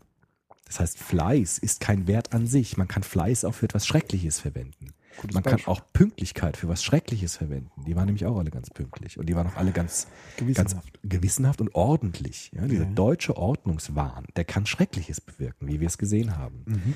Das heißt, diese strategischen Werte haben keinen Wert an sich, sondern sind immer bezogen auf höhere Werte, für die sie dienen. Deshalb kann man sie missbrauchen oder auch gut gebrauchen. Sind es dann So. Werte in dem Sinne? Es sind funktional strategische Werte, würde ich sagen. Es sind sozusagen nicht wirklich Werte, es sind äh, so ähm, Sekundärtugenden gefallen Sekund- mir eigentlich ganz gut. Genau, dann lassen wir es dabei. Es sind Sekundärtugenden. Man könnte auch sagen Werkzeuge, ohne die Werte aber auch nicht in die Welt kommen können. Also man muss natürlich schon auch diese Werte haben, um etwas verwirklichen zu können. Ja? Mhm. Also wenn ich jetzt zum Beispiel ähm, Jugendarbeit mache, aus höheren Werten heraus, ja, weil ich da mich selbst verwirkliche und weil ich was für die Menschen tun will, dann muss ich natürlich fleißig sein und pünktlich sein. Ich muss ein bisschen Ordnungsding haben, sonst klappt das nicht, sonst richte ich Schaden an. Ja? Ich habe in der Jugendarbeit ganz viele Leute erlebt, die waren hochethisch, waren, hatten aber überhaupt keine Sekundärtugenden. Die waren unpünktlich, die waren nicht fleißig, die waren total schludrig und haben damit Blödsinn gemacht und angestellt. Deshalb ist es schon wichtig, auch diese Werte zu haben, sonst klappt das andere auch nicht. Ja? Aber sie haben keinen Wert an sich, sind aus sich heraus nicht wertvoll. Das ist sozusagen die unterste Stufe auch von Werten, könnte man sagen. Also die ganz einfachen Werte, ja, strategische Werte. Die nächst höhere Stufe, sagt jetzt der Höffe, sind pragmatische Werte, so nennt er das. Pragmatische Werte sind die Werte, die irgendwie ähm, einen bestimmten Nutzen haben für eine Person oder für eine Gemeinschaft. Zum Beispiel Gesundheit wäre so etwas. Gesundheit ist so ein pragmatischer Wert, der etwas am Laufen hält, der etwas äh, mir wohltut, der sozusagen mich vital hält, der mich am Leben hält, der praktisch mein Leben verwirklichen kann. Für ähm, Gruppen wäre zum Beispiel sowas wie Gemeinwesen, wäre so ein pragmatischer Wert. Oder auch äh, sowas wie ähm, so eine Wertgrundlage von, von elementaren moralischen Gütern. Ja, also sowas wie ähm, sozialpragmatische Werte wie Rechtssicherheit zum Beispiel wäre so ein pragmatischer Wert oder Wohlstand auf Gemeinschaften und Gesellschaften. Das heißt, das, was es ermöglicht, dass Gesellschaften funktionieren. Also es gibt ein bestimmtes Grundgesetz, es gibt bestimmte wirtschaftliche Grundsicherungen, die da sind, damit das Leben am Laufen gehalten wird, damit es nicht zusammenbricht. Das sind pragmatische Werte. Das gilt fürs Individuum, Körperlichkeit, Gesundheit, Vitalität. Und es gibt bei Gesellschaften an Grundvoraussetzungen dafür, dass Gesellschaften funktionieren können. Rechtssicherheit zum Beispiel wäre sowas. Ne? Es muss irgendwie eine Institution geben, Ja. die garantiert, dass bestimmte moralische Werte eingehalten werden. Dass es Polizei gibt, die nicht korrupt ist. Dass es ein System gibt, das einigermaßen funktioniert. Das ist übrigens einer der Hauptgründe, warum es so viel ähm, Gewalt und Chaos in, in, in vielen Gebieten gibt. Mhm, Weil genau. sowas wie Eigentumsrecht zum So Beispiel es. oder Eigentumssicherung. Also es kann jederzeit jemand kommen und nimmt mir was weg. Genau. Meine Lebensgrundlage. Genau. Und dann entsteht Gewalt. So ist es. Deshalb sind pragmatische Werte auch sehr wichtig. Ja? Dass zum Beispiel die Polizei nicht korrupt ist. Das Mhm. ist auch nicht, nicht selbstverständlich. Ja? Also wir brauchen Ja. nicht weit zu fahren und da ist es nicht mehr so. Ja? Ich glaube, fast Ding so perfekt. Perfekt nie. Aber ich glaube, in Deutschland ist noch was anderes als in Weißrussland oder in Litauen und so weiter. Genau, das sind pragmatische Werte. Also die nächste Stufe könnte man sagen. Das ist schon mehr als funktional, aber es sind sozusagen Erhaltungswerte, ja, Stabilisierungswerte. Elementare. elementar. Jetzt sind aber die, die letzte Stufe, die dritte Stufe, die höchste Stufe, das sind die sogenannten moralischen Werte. Also moralische Werte haben einen Zweck aus sich heraus. Ja? Moralische Werte sind die Werte, die aus sich heraus etwas wert sind. Das ist zum Beispiel so ein Wert wie Menschenwürde. Menschenwürde ist ein Wert an sich. Ja? Menschenwürde ist etwas, was unabhängig von meiner Leistung jedem Menschen zugestanden werden soll. Das ist ein moralischer Wert, Menschenwürde. Er ist auch unabhängig von funktionalen Werten. Ja, ob jemand fleißig ist, pünktlich ist und so weiter, spielt für seine Würde keine Rolle, soll für seine Würde keine Rolle spielen. Das ist mit diesem Begriff der Menschenwürde gemeint. Er ist sozusagen aus sich heraus immer gültig. Ist bei uns im ersten Artikel des Grundgesetzes ganz stark verankert. Die Würde des Menschen ist unantastbar. Das drückt genau dieses aus, dass der Würdebegriff ein Wert an sich ist, der nicht abhängig ist von anderen Werten, die ihn überhaupt erstmal ermöglichen, sondern er ist aus sich heraus gut. Er ist aus sich heraus bedenkenswert und ähm, anerkennenswert. Das sind moralische Werte. Das sind die größten, die höchste Stufe von Werten. Ne? So, kann man sagen, ja. ja. glaube ich. ähm, zum einen finde ich interessant, dass diese hohe Stufe wiederum in dem Pragmatischen festgeschrieben sind. Ja. Also das heißt, das Grundgesetz wäre ja wiederum eigentlich dieses, dieser pragmatische Wert, Ja. also ein Gesetz, Ja. ist es festgeschrieben, Ja. aus diesem Höheren heraus. Aber du brauchst sozusagen nochmal die, die pragmatische Stufe, Genau. um das sozusagen auch nochmal mit Gewalt und so weiter umzusetzen. So genau, Gewaltmonopol. Aber die Frage nach die, die, diesem Höheren, da gibt es ja jetzt verschiedene Ansichtsweisen, verschiedene Perspektiven darauf. Also eine Perspektive wäre sozusagen, das ist so dieser ewige Streit zwischen Sozialdarwinismus und Altruismus. Das, also die einen sagen, es gibt sowas wie Altruismus, also es- dieses höhere Wert hört sich so sehr altruistisch an, also so Mhm. selbstlos im Grunde genommen. Also es hat mit mir als Subjekt nichts zu tun, sondern als Gemeinschaft. Aber da würden sozusagen die klassischen Darwinisten sagen, naja, das macht man ja trotzdem aus Egoismus, weil man will sich ja selber schützen. Ja, klar. Ist ja bei einem Würde. Aber das ist ja dann, dann wird es ja schon wieder pragmatisch. Ja, man kann, genau, also die Begründung von Werten ist unterschiedlich. Man kann auch den Menschenwürdebegriff altruistisch deuten oder sozialdarwinistisch deuten. Da gibt es Genau. verschiedene Herleitungen, wie der entstanden ist. Ich finde ja die beste Herleitung des Würdebegriffs den von Kant tatsächlich. Was sagt der? Genau, jetzt könnten wir uns den kategorischen Imperativ nochmal angucken. Mhm. Dieses Monster da, das wir schon oft hatten. Weil Kant ist, finde ich, der, der das immer noch am besten begründet hat, warum Menschenwürde zum Beispiel ein Wert aus sich heraus ist. Weil Kant sagt, ähm, es gibt moralische, kategorische Imperative, so nennt er das ja, die sozusagen aus sich selbst heraus gut sind. Und er begründet es, indem er eine geniale Kopplung vornimmt, nämlich von diesen beiden Sachen, die du eben angesprochen hast, nämlich von Gem Gesellschaft und Gemeinschaft und von Individuum. Er sagt nämlich diesen berühmten Satz, handle so, dass die Maxime deines Willens jederzeit zugleich Prinzip einer allgemeinen Gesetzgebung sein können. Das heißt, ich suche mir die Maxime aus, die beides gleichzeitig können, die eine Maxime meines eigenen Lebens sind und die gleichzeitig Prinzip einer allgemeinen Gesetzgebung sein können. Das heißt, er koppelt das Individuum mit der Gesellschaft und sagt, diese Imperative sind kategorische Imperative, die beides erfüllen müssen. Einerseits die Würde und die Rechte des Individuums zu schützen und gleichzeitig die Ansprüche der Gesellschaft zu schützen. Deshalb eine Kopplung vorzunehmen zwischen dem, was für mich, wo ich meinen Willen unterwerfe, handle so, dass die Maxime deines Willens gleichzeitig die Prinzipien sein können, die für alle gelten können, die Prinzipien einer allgemeinen Gesetzgebung sein können. Und das ist eine sehr, sehr gute Begründung für diesen Würdebegriff, weil der Menschenwürdebegriff hat genau diese Kopplung. Es ist für das Individuum ex- extrem wichtig und es ist deshalb ein, eine Maxime, die auch Prinzip einer allgemeinen Gesetzgebung sein könnte. Genauso wie es bei uns im Grundgesetz ist. Die Würde des Menschen ist unantastbar, ist meines Erachtens genau dieser Ausdruck von diesem kategorischen Imperativ. Und das ist sozusagen diese, eine sehr gute Begründung für moralische kategorische Werte. Es sollen nie nur die kategorisch sein, die diesen Anspruch genügen. Ja, die einerseits fürs Individuum gelten und gleichzeitig Prinzip einer Gesetzgebung sein können. Deshalb sind Werte sozusagen Prinzipien für Gesetzgebung.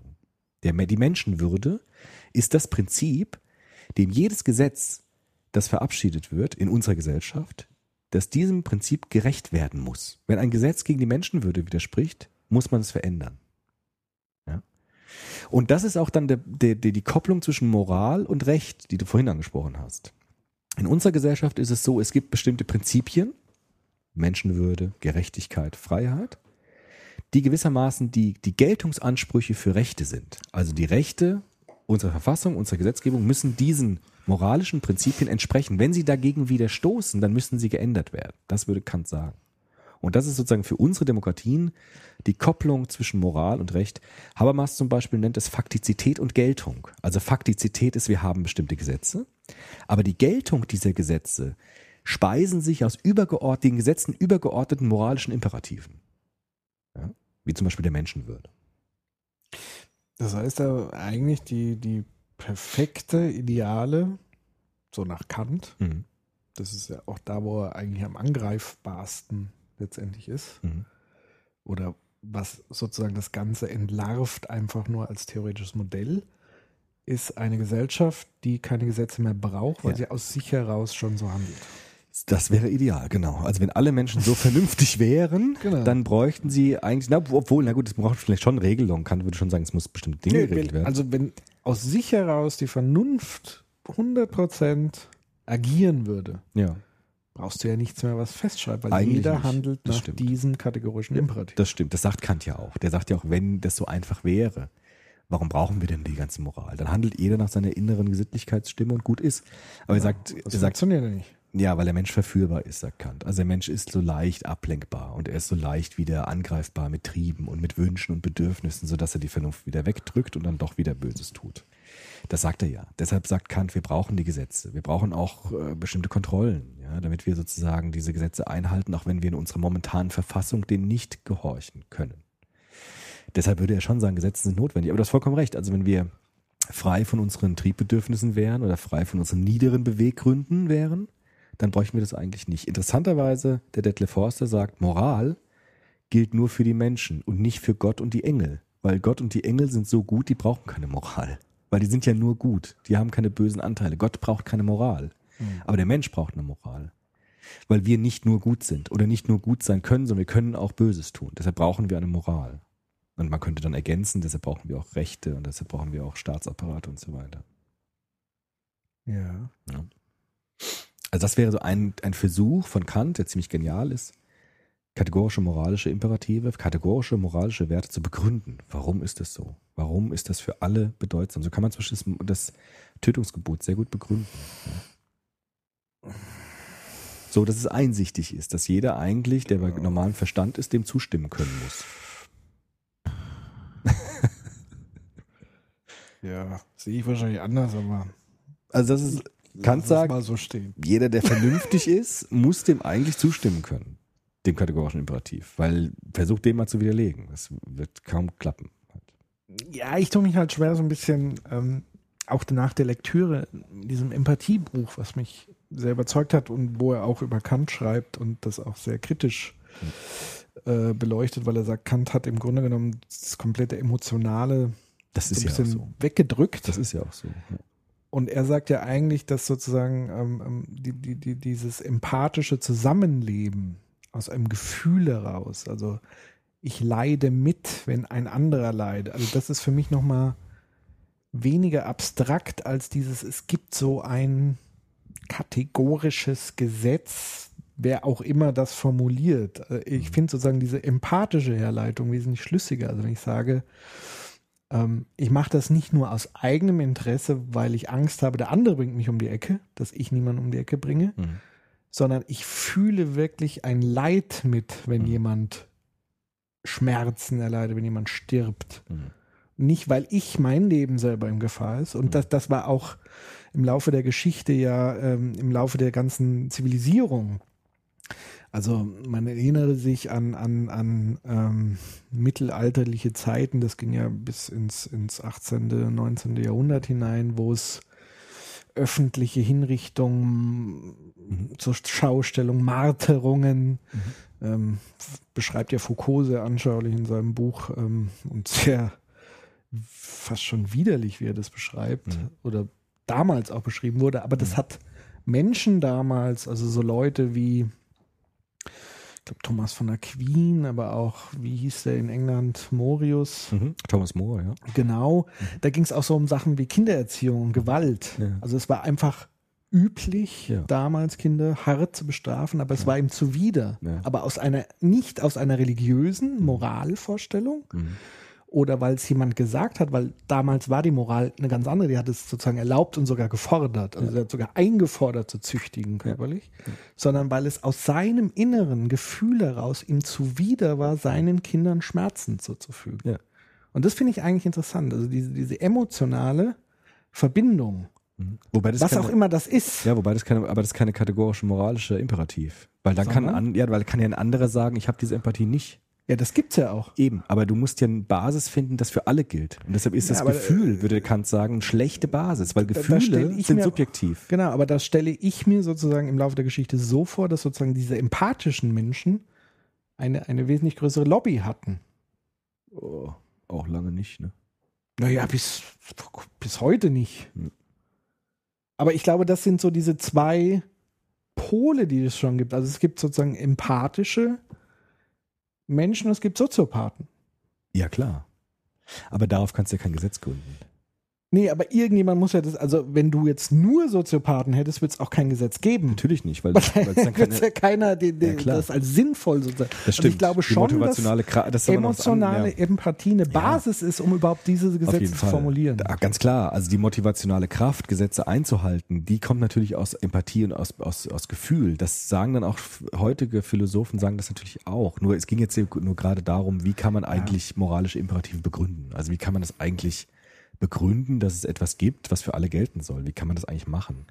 Und da ist eben Kant, finde ich, derjenige gewesen, der in schlüssigster Weise gesagt hat, ich mache das nicht mit Religion, weil das ja sozusagen kein, keine äh, Erkenntnissache ist. Ich mache das auch nicht mit Konvention und mit Tradition, weil die verändern sich ja auch. Und nicht mit Gefühlen. Und ich mache es nicht mit Gefühlen, weil die verändern sich auch so stark und die sind auch so subjektiv, sondern ich mache es mit der Vernunft. Ich mache es rein theoretisch, also rein formal. Ja. Ich mache das sozusagen nur als ähm, ganz kühle Sache, aber die ist sozusagen für alle gleich. Ne? Also wie so, eine, wie so eine Rechnung. Das ist eigentlich so eine mathematische äh, Aber das ist Moral. ja eigentlich auch eine, eine pragmatische Geschichte. ja, aber es ist eine grundsätzliche Geschichte. Ich finde es ja auch in, also ich finde es okay. Ich bin ja jetzt kein Kant-Fanboy, Mhm. so wie du. Aber letztendlich ist es in Summe ja das Gleiche. Also Ja. Das finde ich ja in Ordnung, wenn jemand sozusagen die Menschen abholt, die darauf Mhm. Gut klarkommen und es gut finden. Mhm. Aber am Ende ist das Ergebnis ja das Gleiche. Ja, klar, genau. Eben. So. genau. Aber es gibt sozusagen nicht das Mhm. Ding. Genau. sondern Es ist eine Perspektive, Klar. wie man Moral und ähm, Dings Immer, anguckt. genau. Genau, das wäre jetzt dieser, übrigens dieser Definitionsblock gewesen. Was Ja. ist Moral, was ist Ethik? Vielleicht können wir jetzt ein paar Punkte abarbeiten, Ja, die wir vorhin gerne. noch hatten. Also, weil jetzt, das wäre sozusagen jetzt dieser Unterschied Moral und Ethik. Was sind moralische Werte? Jetzt hatten wir diese Diskussion vorhin gehabt mit der Frage, was hatten wir vorhin gehabt für, für? Diskussionspunkte? Jetzt können wir so ein paar Sachen aufrollen, die Ja, wir das vorhin schon hatten. mehrere. Was hatten wir denn da gehabt? Weil da können wir jetzt ein bisschen anschließen dran.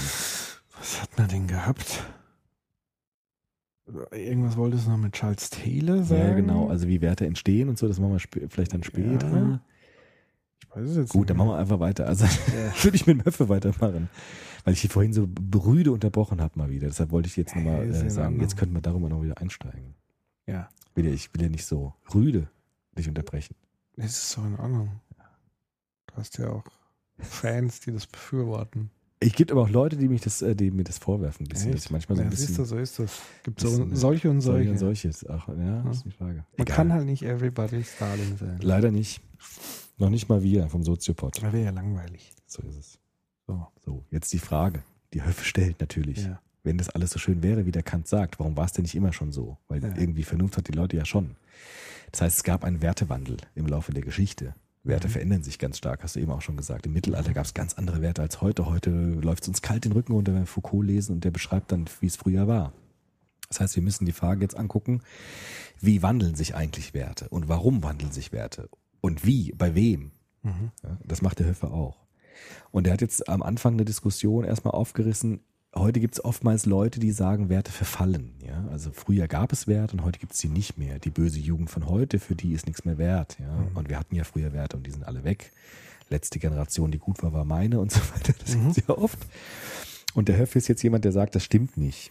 Es ist eigentlich nicht so, dass Werte verfallen, sondern es ist so, dass sich Werte eher wandeln. Also es ist eigentlich nicht so, dass Werte vollkommen abgeschafft werden und andere Werte irgendwie neu erfunden werden, sondern es gibt eigentlich nur das, was er eine Umformung der Wertehierarchisierung nennt. Ja, also es gibt bestimmte Werte, die in bestimmten Epochen nach oben kommen, also wichtiger werden, und bestimmte moralische Werte, die unwichtiger werden. Und er versucht jetzt zu erklären, woran das liegt. Und er hat jetzt so verschiedene Formen des Wertewandels äh, erklärt. Das fand ich sehr interessant. Die habe ich mir auch mitgeschrieben, ja. Weil er sagt, also wenn wir Wertewandel äh, betrachten, gibt es so vier Formen des Wertewandels, die auch geschichtlich immer wieder auftauchen. Es gibt zum Beispiel den Wertewandel der Komplementarität.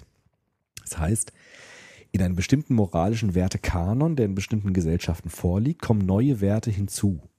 Also es gibt zum Beispiel dieses, dieses, dieses schöne Beispiel, die ersten, die über moralische Werte nachgedacht haben und über Ethik vor allem nachgedacht haben, waren ja die Griechen, die antiken Denker, vor allem Aristoteles, Zumindest was uns bekannt ist. was uns bekannt ist, genau. Also was jetzt in unserer Kultur auch wichtig war. Das, was sozusagen speichermäßig. Genau, was gut übertragen wurde was gut heute. gespeichert wurde, genau. Übrigens, da erzähle ich gleich noch mal was wichtig, Ja. Witziges aus, dem- aus dem Griechenland-Urlaub. Äh, ich war in Griechenland im Urlaub. Ja. Bei so ganz alten Kulturen haben wir uns angeschaut. Die Minoa, so ewig alt. Erzähle ich gleich was dazu. Bei Aristoteles gibt es diesen Tugendkanon. Vier Tugenden: Gerechtigkeit, Mäßigung, Besonnenheit, Klugheit. Ja. Das sind die Tugenden, das sind die Werte, die eine gute Ethik ermöglichen. Wenn ich mein Leben nach diesen Werten ausrichte, habe ich ein gelingendes Leben. Aristoteles ist sozusagen so einer, der sagt, wie kann das Leben gelingen? Das ist ein Ethiker eigentlich. Aristoteles war ein Ethiker, weil er gesagt hat, jeder Mensch will eine Lebensperspektive entwickeln, jeder Mensch will sein Leben ausrichten nach bestimmten Werten, will also eine Ethik entwickeln. Und er hat gesagt, diese vier grundlegenden Werte, Gerechtigkeit, Mäßigung, Besonnenheit, Klugheit, sind ganz gute Werte, denn wenn ich mich nach denen ausrichte, habe ich eine große Chance, dass mein Leben gelingt. Ja? Ich möchte ein gerechter Mensch sein.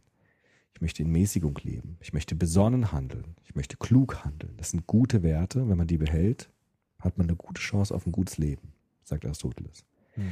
Das galt jetzt ganz lange in der Philosophie so. Allerdings kamen jetzt im christlichen Abendland, im Mittelalter, die Mittelalterphilosophen hinzu und haben gesagt, das stimmt, was Aristoteles gesagt hat, aber wir haben ja noch die göttlichen Werte aus der Bibel, Glaube, Liebe, Hoffnung und haben die zu diesen Werten hinzugetan und haben gesagt, also für eine gelungene Ethik sind diese Werte alle gut, aber wir brauchen eigentlich, weil wir ja auf Gott hin leben, eigentlich auch diese Werte Glaube, Liebe, Hoffnung. Das wäre eine Komplementarität. Das ist ein Wertewandel, der dann entsteht, wo neue Werte zu alten hinzukommen und diese alten Werte dadurch aber auch ein bisschen verändert werden. Denn der Höfe sagt, dadurch, dass diese Glaube, Liebe, Hoff, ähm, Glaube, Liebe, Hoffnung dazu kamen, wurden die anderen auch ein bisschen relativiert. Weil eigentlich die wichtigsten waren dann die. Thomas von Aquin hat ja auch gesagt, die göttlichen Tugenden sind Glaube, Liebe, Hoffnung und die weltlichen Tugenden sind dann die, die Aristoteles gesagt hat. Und dadurch entsteht so eine Hierarchisierung auch ein bisschen der bisherigen Werte, in dem neue Werte hinzukommen und die alten etwas relativieren, also etwas abschwächen, könnte man sagen, ja, weil die anderen dann wie noch wichtiger sind. Und das ist eine Form des Wertewandels, der immer wieder entsteht. Neue Werte kommen zu und verändern damit die bestehenden Werte. Das ist so eine Form des immer wieder auftauchenden Wertewandels. Er nennt das Komplementarität als eine Form der Werte, des Wertewandels. Kann man immer wieder in geschichtlichen Zusammenhängen sehen. Ja. Auch bei Personen kann man das ja auch sehen. Wenn ich ein neuer, ein Wert für mich ganz besonders wichtig wird, bestimmt durch bestimmte Lebenserfahrungen, ja. Ich gehe in ein Kriegsgebiet und merke zum Beispiel, was Gerechtigkeit für mich bedeutet oder was Menschenwürde bedeutet. Dann würde ich ja auch nicht sagen, alles, was vorher war, ist falsch. Es gibt bestimmte Werte, die immer noch für mich wichtig sind, aber sie werden ein bisschen relativiert durch das, was ich jetzt erfahren habe an den Werten, die für mich jetzt ganz wichtig geworden sind. Ja. Gibt es immer wieder. Auch wenn, ja. Ja, das ist, sag mal, das, das hört sich ja wieder gut an. Mhm. Aber das Problem ist, dass ja gerade diese, diese Begriffe, die ja sehr schwammig sind im Grunde genommen. Also was heißt denn Glaube? An was? An wen? In welcher Form? Welche, welche Regeln? Also wann glaube ich tatsächlich äh, und so weiter? Ähm, genauso Liebe, Liebe zu wem? Also was, was mir sozusagen da fehlt, ist sozusagen immer der Bezugspunkt. Mhm. Ähm, das kann man sehr gut auch sehen, im, im, im, im, auch wiederum in der Zivilisierung. Also jetzt ähm, geht alles so Richtung, also was zum Beispiel relativ neu ist, ist ähm, Moral gegenüber Tiere. Ja, genau. Das ist so Das ist was ganz Neues. So ist es. Also relativ ein paar hundert Relativ Jahre neu. schon, Doch, aber sehr neu, schon sehr neu. ja, auf jeden gab Fall. schon Bewegungen vor, vor ein paar hundert Jahren. Mhm. Auch Vegetarier ist älter, als man denkt. Stimmt auch wieder, ja. Ähm, aber das ist neu ja. dazugekommen. Jetzt ganz stark, ja. Stimmt. So. Mhm. Also das heißt, es reicht nicht nur sozusagen die, diese Schlagworte. Mhm. Klugheit, auch klug, was heißt denn klug? Und wer, also es muss ja immer jemand geben, der das interpretiert und bewertet Ja, und dir rückmeldet, das war jetzt klug, Nils, Ja, was du gemacht hast. Weil ich kann ja immer von mir, also wenn ich kein, kein Feedback habe, Ja, klar. kann ich immer sagen, ich, das war super klug, was ich gemacht habe. Klar. Oder das ist super gerecht. Also für mich ist es gerecht, wenn ich ähm, 10.000 Euro im Monat verdiene, weil das, was ich leiste, und die Putzfrau kriegt 1.000, weil das ist ja jetzt nicht so viel wert. Ja, klar. Das weißt stimmt. du, was ich meine? Also weiß- es muss genau. immer Bezugspunkte Auf jeden geben. Fall, hundertprozentig. Ich wollte ja nur, ich. Ja, ja, wollte nur an dem Beispiel diese Komplementarität mal als Beispiel machen. Aber das Ja, mit das den ist Tieren ist viel besser eigentlich, weil diese, da habe ich neulich im Fernsehen gesehen. Es gibt ja auch Tierschützer, die jetzt ganz stark Tierrechte einfordern, aber die würden ja auch nicht sagen, alle Rechte, die sonst ich vorher hatte, sind dadurch ungültig geworden. Also würden ja nicht sagen, ich äh, habe jetzt überhaupt kein Recht mehr für Menschen oder sowas, sondern diese Werte kommen hinzu und verändern aber teilweise die bisherigen Werte. Es gibt zum Beispiel Menschen, die bereit sind, auch Fleischereien äh, die Scheiben einzuschmeißen oder auch Tiere zu befreien oder auch Metzger zu bedrohen zum Beispiel. Das gibt es tatsächlich. Und da ist dieser Wert der Tierliebe ist dann so stark in diesen Menschen verankert, dass sie bereit sind, andere Werte etwas zu relativieren dafür. Auch bereit sind, vielleicht äh, andere Werte über Bord zu werfen und zumindest zu biegen. Ja, also ich finde schon, so eine Fleischerei, äh, das Fenster einzuschmeißen, ist schon eine krasse Sache eigentlich. Oder Le- Leute auch zu bedrohen oder Mörder schreiben, die dann sprayen die auf die, auf die Fensterscheiben und so, ne? Stechen die Autos kaputt und so. Das ist zum Beispiel sowas, was ähm, man als Komplementarität bezeichnen könnte, die ziemlich krass ist, weil sie die bestehenden Werte auch ziemlich verändert. Auch relativiert und äh, runterdrückt. Ja? Das heißt, das es- wäre ein Beispiel dafür. Findet aber auch dann sowas wie ein Wertewettkampf statt. Das gibt's auch, genau. Es gibt einen Wettstreit der Werte, auch in uns. Ja. Ja, und äh, das ändert sich natürlich in Biografien auch ganz stark. Ich glaube, diese jugendlichen Menschen, die so starke radikale Tierschützer sind, die werden das auch nicht ein Leben lang häufig sein. Das wird sich dann auch nochmal ändern bei vielen. Ja. Ja, und ich glaube, am besten sieht man es auch ähm, neben dem Tierschutz jetzt, was tatsächlich ähm, mit der äh, Islamischer Staat, IS, Beispiel, genau. Ja. die handeln ja aus ihrer Perspektive, Ja. auch so verrückt wie das für uns ist, aus ihrer Perspektive handeln sie nach dem höchsten moralischen Gebot, So ist es. nämlich ihre Moral- und Wertvorstellung zu verbreiten. Ja. Weil die Vision ist sozusagen, auch die Vision gab es ja auch bei uns im Nationalsozialismus, bei allen Ideologien. Wenn erstmal alle Ungläubigen Mhm. Beseitigt sind, dann haben wir sozusagen das perfekte Genau. Leben, dann haben wir die perfekte moralische Gesellschaft. So ist es. Und das heißt, diese, diese, diese Scharia, Polizei, Ja, genau, genau. die so extrem auch aufgebauscht wird, Ja. zum Teil mit Sicherheit auch zu Recht, weil es schon auch was gefährlich, ein gefährliches Signal ist, ist ja auch wieder eine Bedrohung unserer Werte. Ja, Also absolut. das heißt, es findet ein permanenter Wertekampf ja, statt. so ist es. Genau. Und das ist ja die, dann die spannende Frage. Wer hat dann eigentlich das Recht zu sagen, dass diese Werte falsch sind und diese richtig? Also es gibt eigentlich keine höhere, Doch, ja, schon. Jetzt schon. nee, nicht aus ihrer Perspektive.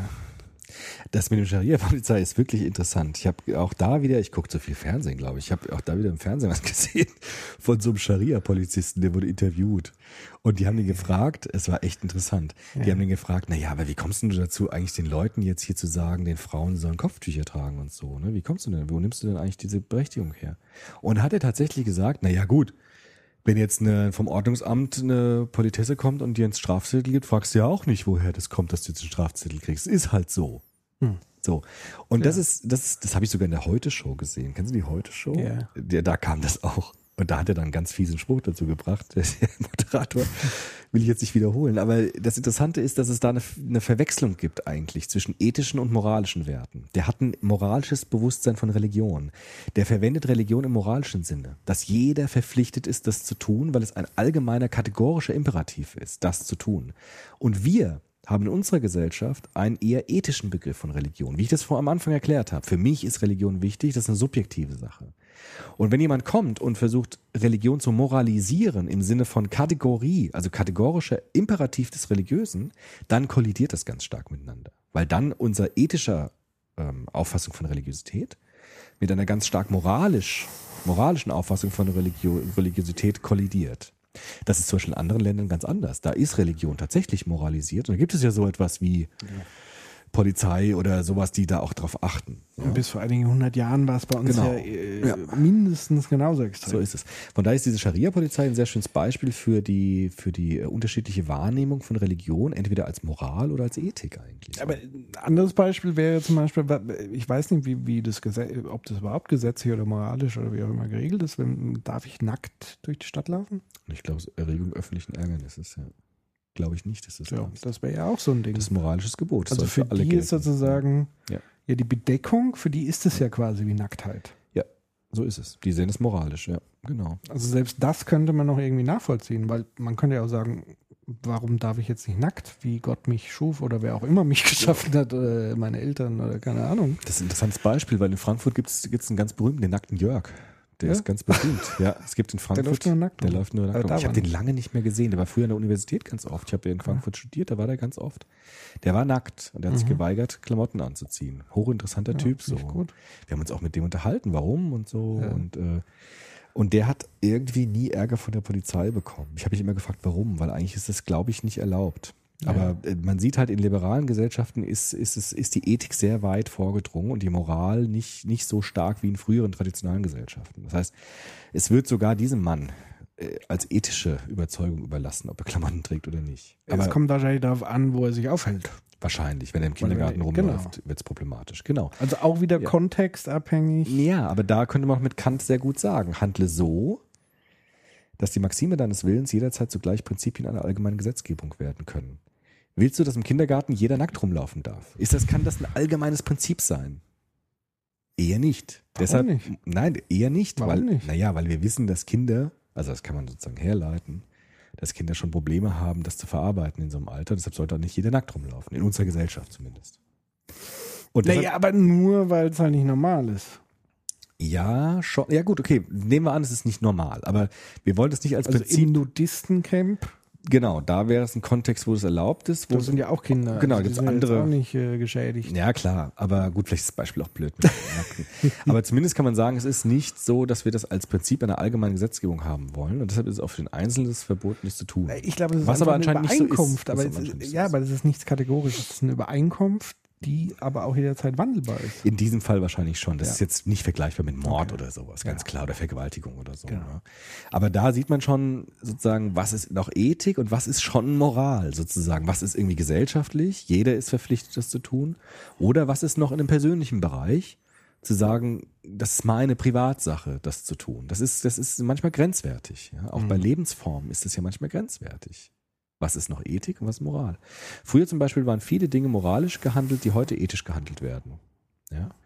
Aber es gibt auch früher, naja, zum Beispiel, ähm, naja, dass es zum Beispiel äh, voreheliche Lebensgemeinschaften gibt. Das war zu Zeiten meines Vaters noch verboten. Also da konnte man nicht mit einer Frau zusammenleben, ohne mit ihr verheiratet zu sein. Da gab es ein Kupp- Verkupplungsgesetz, das es den Menschen verboten hat. Das durfte keiner. Das war ein moralisches Gebot. Niemand darf das. Homosexuelle. Homosexualität, genau, ganz stark.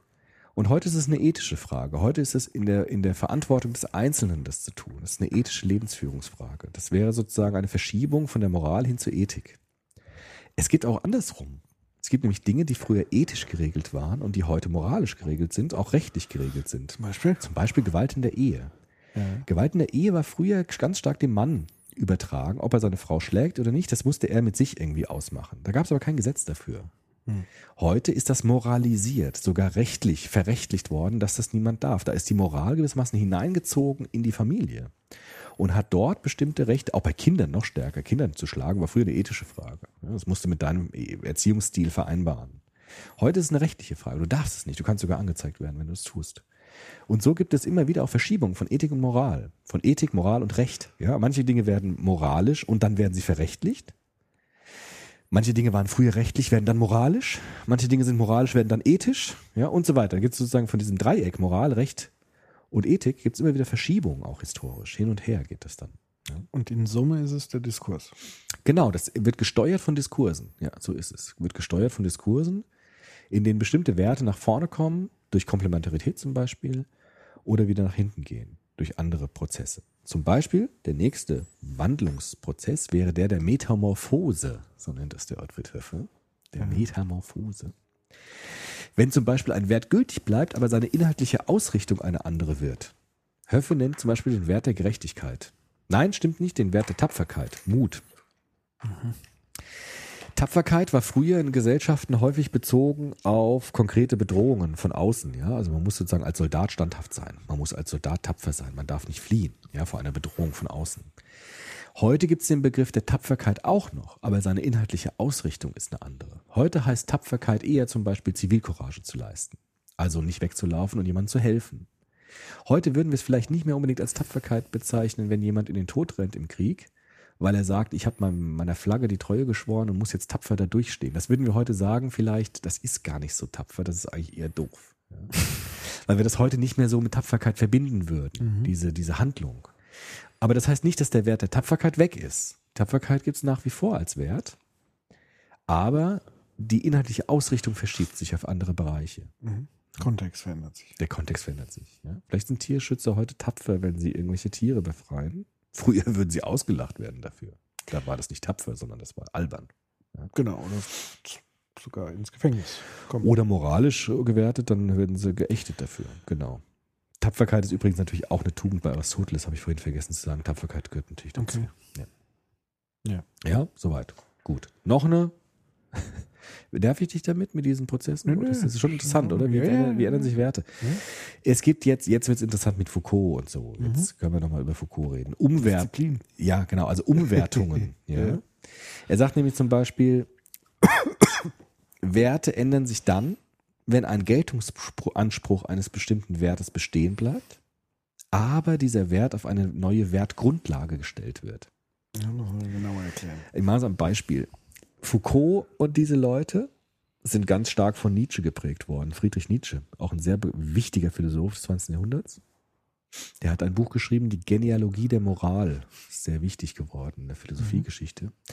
In dem er gesagt hat, ich untersuche historisch, wie bestimmte moralische Imperative entstanden sind. Nietzsche hat dann so ein bisschen verrückte Idee, dass er dann sagt, also es kam aus der monotheistischen Religion, wo die Sklaven dann eine Moral erfunden haben, um ein schlechtes Gewissen den Herren zu geben, die über sie geherrscht haben. Und es eigentlich dann eine Moral im Christentum entstanden ist der Schwachheit. Ja? Also sozusagen die, die Nächstenliebe ist ein Ausdruck der Schwachheit, in dem die Unterdrückten ihren Unterdrückern ein schlechtes Gewissen gemacht Sagt haben. Nietzsche. Sagt Nietzsche, ja. Echt? War der Ja. so drauf? Der war so drauf. Der hat ja auch gesagt, wir müssen deshalb das Christentum überwinden. Ja, also er hat ja gesagt, diese Mitleidsmoral des Christentums, die gehört überwunden, weil die Mitleidsmoral des Christentums ein Ausdruck ist eigentlich einer falschen Wertvorstellung. Der Faschist. Ja, Faschisten haben sich zum Teil auf Nietzsche auch bezogen, weil Nietzsche auch dieses Modell des Übermenschen dann entwirft. Wenn die Nietzsche-Fans natürlich aufschreien. Werden sie aufschreien, damit müssen sie leben. Ich habe mit, ich hab mit Nietzsche da schon ein Problem, weil der sagt, ähm, also er hatte ein ganz seltsames historisches Bild, wurde auch schon tausendmal kritisiert von, von Historikern und so weiter, ist aber nicht so wichtig. Aber Nietzsche würde sagen, die Werte, die sind okay. Ja, also er würde auch gar nicht sagen, dass Mitleid schlecht ist. Na gut, vielleicht würde er das sogar schon sagen, aber er würde bestimmte Werte nicht in Frage stellen in ihrem Geltungsanspruch. Also dass das so sein soll, dass bestimmte Werte wichtig sind. Aber er würde ihnen eine neue Grundlage geben. Er würde zum Beispiel sagen, wir müssen diese Sklavenmoral des Christentums überwinden und müssen eine neue Moral aufbauen, nämlich die Moral der Herren, also eine Herrenmoral. Puh. Das sagt er. Die Starken dürfen stark sein. Die Starken sollen sogar stark sein. Sozialdarwinismus. Ja, der war stark von Darwin her. Übermensch. Ja.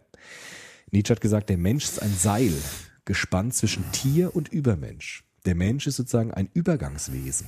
Das heißt, Sklaven waren für ihn im Grunde genommen Untermenschen. Ja, würde er wohl sagen. Oder, zum, ja, oder zumindest weiß man nicht genau. Wir können euch können die Sklaven noch aufstehen und rebellieren, dann werden sie die Übermenschen. Das weiß ich nicht genau. Aber zumindest dieser Satz ist wichtig bei Nietzsche. Der Mensch ist ein Seil gespannt zwischen dem Tier und dem Übermensch. Das steht in einem Buch drin, das heißt Also sprach Zarathustra von Nietzsche, so ein ganz wichtiges Buch. Da kommt dieser Satz vor. Und er hat gesagt, der Mensch ist so ein Übergangswesen. Er ist noch nicht das, was er eigentlich sein soll, nämlich ein Übermensch, der auch dann keine Religion mehr braucht der dann Gott tötet und selbst zu Gott wird. Ja, das ist eine Idee von einem Übermenschen, der dann entsteht. Und eben von zum Tier. Ja, also wir sind halb Tier und halb Übermensch. Und deshalb sind wir so ein Zitterwesen. Und er hat gesagt, die Werte, die wir uns heute begründen durch Religion und so weiter, die sind okay, aber die Begründung ist Schrott. Also Religion brauchen wir nicht mehr. Wir brauchen auch keinen Gott mehr. Wir machen das selbst. Das heißt dann gar nicht, dass die Werte unbedingt andere sind. Ja, die Werte können ja so sein. Das würde er gar nicht unbedingt sagen, dass das schlecht ist. Aber die Wertgrundlage wird verändert. Ja? Und das hat jetzt so Leute wie Foucault zum Beispiel sehr inspiriert. Die haben nämlich auch gesagt, Werte entstehen durch historische Prozesse und diese Werte sind zum Teil äh, Macht- und Herrschaftsinstrumente von bestimmten Gruppen, um andere zu unterdrücken zum Beispiel. Das hat Nietzsche nämlich auch immer gesagt. Nietzsche hat gesagt, Werte sind dazu da, andere Menschen zu unterdrücken, auch wenn sie im Gewand des Mitleids daherkommen. Da muss ich ein bisschen Foucault in Schutz nehmen. Hm. Also ich habe ein bisschen Foucault gelesen in letzter Hm. Zeit. Äh, und gerade viele Aufsätze zum Thema Macht. Hm. Und sein Machtbegriff grenzt sich ganz bewusst ab von der Idee, dass Macht nur Unterdrückung ist Hm. und Repression ist. Das verneint er sozusagen. Also Macht ist für ihn noch abstrakter als reine Unterdrückung. Also für ihn ist Macht sozusagen das, was alles durchdringt, Mhm. Was Dinge auch ermöglicht. Mhm. Also sowas auch wie Wissen. Mhm. Und damit auch so ein Stück weit sowas wie Bildung und, und Fortschritt und so weiter. Also Macht sollte nicht, und da grenzt er sich auch ab von, ähm, da war ja auch in der Nähe Marxismus, Sozialismus, Mhm. Wo er gesagt hat, der Machtbegriff ist eben nicht nur Unterdrückung des anderen, sondern es ist schon noch, also da mu- muss ich ein bisschen, Ja klar, das würde der Nietzsche ja auch nicht sagen. Der würde sagen, Macht ist sogar gut, ja. Also für bestimmte Formen und so weiter. Aber er würde, also Nietzsche würde sagen, und ich glaube, Foucault geht dazu. Äh, Foucault versucht es nicht in gut oder schlecht, Genau. sondern er versucht es sozusagen wertfrei, aber auch ganz klar zu sagen, Macht ist nicht nur Repression. Auf keinen Fall. Aber Foucault würde sagen, glaube ich, mit Nietzsche zusammen, dass hinter ganz vielen Werten, die erstmal moralisch daherkommen, eigentlich Machtansprüche dahinter stecken. Also Foucault würde sagen, es gibt eigentlich diesen Machttrieb in unserer Gesellschaft. Es geht ganz stark um Macht. Und Werte und Moral, also moralische Werte in unserer Gesellschaft, sind oftmals verkleidete Machtansprüche. Ja, und das ist konkret Nietzsche. Also Nietzsche würde genau das sagen. Nietzsche hat gesagt, unsere Gesellschaft ist getrieben vom Willen zur Macht. Also Macht ist wie so eine Art Triebkraft, die alles Gesellschaftliche bestimmt. Und das Christentum zum Beispiel, sagt Nietzsche, hat eine wunderbare äh, Technik entwickelt, Machtansprüche in Moral zu verkleiden. Also es geht darum, dass man eigentlich eine Mitleidsmoral postuliert, aber eigentlich dahinter die Macht schon lauert. Das sieht er zum Beispiel an der Kirche und so weiter, ja, dass es eigentlich Machtansprüche sind und die kommen dann im Gewand der Moral daher, aber dahinter wirkt eigentlich dieser stille oder dieser unsichtbare Mechanismus der Macht. Und das hat Foucault auch. Und Foucault sagt ja auch, dass bestimmte Machtformen sich verändern durch Diskurse und bestimmte Werte hervorbringen, aber die, die Triebkraft hinter diesen Dingen ist Macht vor allem. Ja, das würde Foucault auch sagen. Und diese Macht formt sich immer in bestimmten Diskursen und bringt bestimmte Wertbindungen, Wertvorstellungen hervor. Und die kann man rekonstruieren auf die Macht hin, aus der sie hervorgegangen sind. Und das ist so eine, deshalb nennt der Charles Taylor diesen, den Foucault auch Neo-Nietzscheaner. Weil er Okay. sozusagen diese Idee weitertreibt, zu sagen, hinter Moral steckt eigentlich versteckte Macht. Und das kann man rekonstruieren. Oder dekonstruieren, wie er das nennt. Ja. Also überall verbirgt sich die Macht dahinter. Und das ist ist, es jetzt so oder ist es nicht so? darüber kann man jetzt lang diskutieren. Ich, also ich glaube, also durch meine Lebenspraxis, auch an der Universität zum Beispiel, würde ich dem oft zustimmen, dass es ganz stark um Macht geht. Also wenn ich Foucault lese, muss ich auch erschreckenderweise ihm oftmals einfach zustimmen. Ja, also das ist so. Ich würde auch da Nietzsche zustimmen. Das ist oft so. Und das, Interessante bei Foucault ist ja sozusagen, dass er ja, ähm, auch das hatten wir in, in der Episode äh, Aufstieg und Fall des Subjekts. Mhm. Er ist ja Vertreter des, des Fall des Subjektes, Ja, also. Abschaffung des Subjekts. Ja. Es gibt kein Subjekt, kein handelndes, eigenständiges Subjekt, sondern sozusagen alles ist in, in Struktur. Ja, ja, ja. Oder Diskurs. in, in ja, Diskur, in, in, in von Individuen losgelösten Ja. Prozessen, Ja, sagen ist wir mal so. genau. Mhm. Und da steckt die Macht drin. Ja, so ist Also es. Macht ist auch nicht der Diktator entscheidet, Nee. Mhm. sondern auch der Diktator ist wiederum anderen Mächten unterworfen. Ja, so ist es. Ja, ja, mhm. genau. Nämlich Ideen, Genau. Ideologien etc. pp. So ist es, genau. Genau, so ist es. Ja, das würde Nietzsche, äh, das würde Foucault sagen und Nietzsche auch, genau. Also die brechen im Grunde, das habe ich mal gelesen, ganz interessant, die brechen Hegel. Also Hegel sagt ja, es gibt Diskurse, die geordnet sind nach Vernunft. Hegel ist ja ein Idealist gewesen, hat gesagt, es gibt vernünftige Diskurse und es wird immer vernünftiger, weil die Vernunft die Triebkraft der Welt ist. Und der äh, Foucault sagt, das stimmt schon, was der Hegel sagt, aber die Triebkraft ist nicht die Vernunft, sondern die Macht. Deshalb gibt es schon Diskurse, die die Welt bestimmen, aber die sind nicht vernünftig, sondern die sind machtzentriert. Deshalb wechselt er eigentlich die Begriffe aus. Ne? Also nimmt sozusagen so ein Hegel-Programm und bricht es, indem er sagt, ich, es ist nicht vernünftig, sondern die Macht ist das Entscheidende, was hinter der Geschichte wirkt und nicht die Vernunft. Und damit kommt er dann zu einem recht pessimistischen Weltbild natürlich.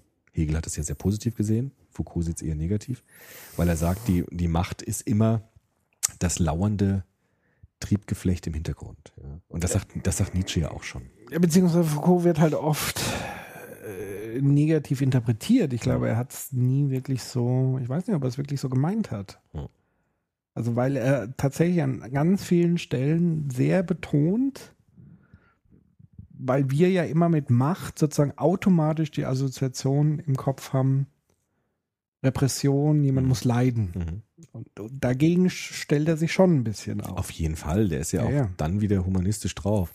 Aber ich finde auch, ich finde, ich würde den, ich würde den gar nicht moralisch jetzt wieder bewerten. Ich finde aber diese Idee schon sehr faszinierend, zu sagen, wir dekonstruieren Moral und moralische Werte auf ihren hintergründigen Machtzusammenhängen. Das Klar. ist, so- das ist sehr, sehr lohnend, das zu tun. Das wird ja, Ja. auch ständig getan, auch sehr fruchtbar wird es gemacht. Absolut. Also auch alle Theorien oder viele Theorien der, der, der Zivilisationsprozess Genau, ja. Ist ja sehr machtbestimmt. Also Ja.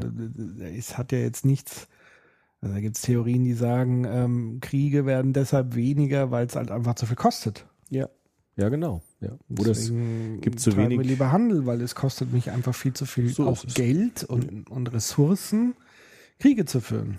absolut. Deswegen treibe ich lieber Handel. Genau. Das haben zum Beispiel diese Minoa gemacht, die, die wir jetzt gesehen haben in Ausgrabungsstätten in Griechenland. Die haben eher Handel getrieben und haben damit Krieg verhindert. Sehr schlau. Ja. Es gibt auch Soziologen, die sagen, es gibt deshalb in Europa keinen Krieg mehr, weil es zu wenig junge Männer gibt. Also Ja. auch da gibt es das, das, das Personal nicht mehr. Mhm. Krieg, Kriegsgründe gäbe es genauso viel wie vorher. Mhm. Aber das Personal ist nicht mehr da. Und die Leute haben keine Lust mehr für Volk und Vaterland ihr Leben hinzugeben. Deshalb gibt es in Europa keinen Krieg mehr. Jetzt haben wir ja Drohnen. Ja, schon, aber auch die sind ja. Beziehungsweise es gibt in anderen Ländern ja genug äh, junge Männer. So ist es. Deshalb gibt es da ja auch eher Krieg. Also das kann man ja tatsächlich Ja. sehen. Ja. Und also aber dann Drohnen. Ja, ja, gut, ja. Aber Krieg, also sozusagen innereuropäische Kriege sind Ja, unwahrscheinlich. aber finde ich schon interessant, dass tatsächlich wir kämpfen ja, also Deutschland jetzt indirekt, aber jetzt wenn wir mal USA, kämpfen ja im Grunde genommen gegen ganz viele junge Männer, Mhm. aber halt mit Drohnen. Also eben Ja. nicht, also Ja. was sie ja momentan wirklich vermeiden wollen, Mhm. auf Teufel komm raus, ist ein, ein Bodenkrieg. Ja, so ist Äh, es. Ja. Weil so. wir eigentlich das die erst wirklich Ressourcen auch nicht mehr da sind. genau, und was wir das auch, das ist das, was wir immer noch mit Krieg assoziieren eigentlich, Genau. ne? Also Kampf Mann gegen Mann. Und das Mhm. wollen die auf jeden Fall verhindern. So ist es. Ja, Mhm. genau. Mhm. Genau. Deshalb Foucault ist sehr wichtig. Ich weiß nicht, ob der Foucault im letzten Recht hat, ob das alles auf Macht zurückgeht. Das weiß ich jetzt nicht. Das würde ich jetzt im letzten nicht mitgehen. War halt sein Ding. Ne? Das war sein Ding. So wie Ist der Soziopod nur ein Ausdruck von Macht? Das würde er auch sagen bei uns. Ja, also ihr beiden tut er so, aber eigentlich geht es auch darum, um Macht hier, die, die wir haben und so weiter. Das weiß ich jetzt nicht genau. Ich weiß nicht, ob wir Naja, das würde ich jetzt schon zugeben. naja, Mach, je nachdem, wie du halt Macht definierst. Wenn, wenn, also ich würde ja Macht definieren als auch ein Stück weit gestalterisch tätig zu sein. Also sozusagen meine, also Bildung, wenn du jetzt sagst, Bildung ist, wenn Bildung auch ein Prozess der Macht ist, nämlich sozusagen mich durchzusetzen mit meinen Inhalten Hm. und zu sagen, Bildung ist geil und je mehr ich weiß, desto besser. Wissen ist Macht. Ja, das war ein schlechter. Bildungsbegriff, aber Ja, ja, aber letztendlich, ähm, was, was treibt uns sozusagen an, das zu tun? Also zum einen ist es sicherlich sowas auch wie Anerkennung hm. Das von stimmt. außen. Ja. Anerkennung also, wir, haben immer gerne Anerkennung, Fall. Feedback ja. und so ist eine weiter und so fort. Das ist eine Triebkraft. Und es verleiht dir, sobald du sozusagen auch viel Anerkennung bekommst, verleiht, äh, steigert es ja auch um indirekt das Gefühl der Macht, weil du denkst, dass auch dein Einfluss steigert. Also Beispiel jetzt vorgestern, ich habe es dir vorhin vorgelesen, den, den Tweet hat einer geschrieben, ähm, er ist froh, dass es den Soziopod gibt, weil er bricht jetzt sein Abitur nicht ab, weil er Philosophie studieren will. Hm, hm. Das ist ein Akt der Macht. Aber deshalb haben wir es nicht gemacht. Nein, deshalb haben wir es nicht. Aber es bestätigt das, Das was wir stimmt. tun. Ja, das stimmt. Also es ist sozusagen auch im Nachhinein kann sozusagen ein Gefühl der Macht. Ja, und aber zwar in, in der aber- positiven. Ja, ja, Ja. es ist halt immer noch so diese Assoziation, Ja, ja, Macht klar. ist, ich tue was Schlechtes. ja, ist klar. Na gut. Gut. Also, ich bewundere Fukuda sehr, auf jeden Fall. Ich weiß noch nicht, ob es im letzten wirklich alles genauso hinhaut, aber Er war ja auch ein, ein, ein Eigenbrötler. Genau, Also er wurde ja auch von vielen Seiten kritisiert und Ja, er hat klar. sich oftmals ja auch widersprochen. Klar, es sind ja auch eher Fraktale, also es hat ja auch keine umfassende Philosophie anbieten wollen. Ich fand seine Perspektive Fakultät. einfach hochinteressant und Auf sehr jeden wichtig. Fall ist es unbestimmt. Und es ist ja auch einer ganz starke Prozess der Wertewandlung, der damit in Gang kommt. Das sagt der Höfe ja auch. Also diese Mhm. Umwertungen sind ja auch so ein ganz starker Prozess, der wichtig ist auch für Wertwandel. Ne? Von daher würde da Nietzsche und Foucault da drin sein. Aber Höfe würde auch sagen, es gibt natürlich auch so etwas wie ganz explizite Moralkritik, ja, die darin auch zum Ausdruck kommt. Also der Nietzsche war nicht einfach nur ein neutraler Beobachter der Entwicklung von Werten, sondern er war auch ein Moralkritiker. Also er hat auch gesagt, diese Moral, die wir haben im Christentum, die ist schlecht, die ist falsch, die gehört, äh, zu, äh, die gehört überwunden. Ja, von daher ist in oftmals in Umwertungen auch Kritik drin an bestehenden moralischen äh, Werten. Ja. Ich bezweifle sowieso, dass es eine neutrale Sichtweise gibt. Ja gut, aber die wäre eher auch negativ jetzt gewesen bei Nietzsche auf die bestehenden Werte. Der würde schon dafür plädieren, dass es einen Umsturz gibt. Also einen Umsturz in dem Sinne, dass jetzt diese Moral überwunden wird, diese christliche Sklavenmoral. Der wollte die wirklich auch überwinden. Deshalb ist da auch oftmals Moralkritik mit drin.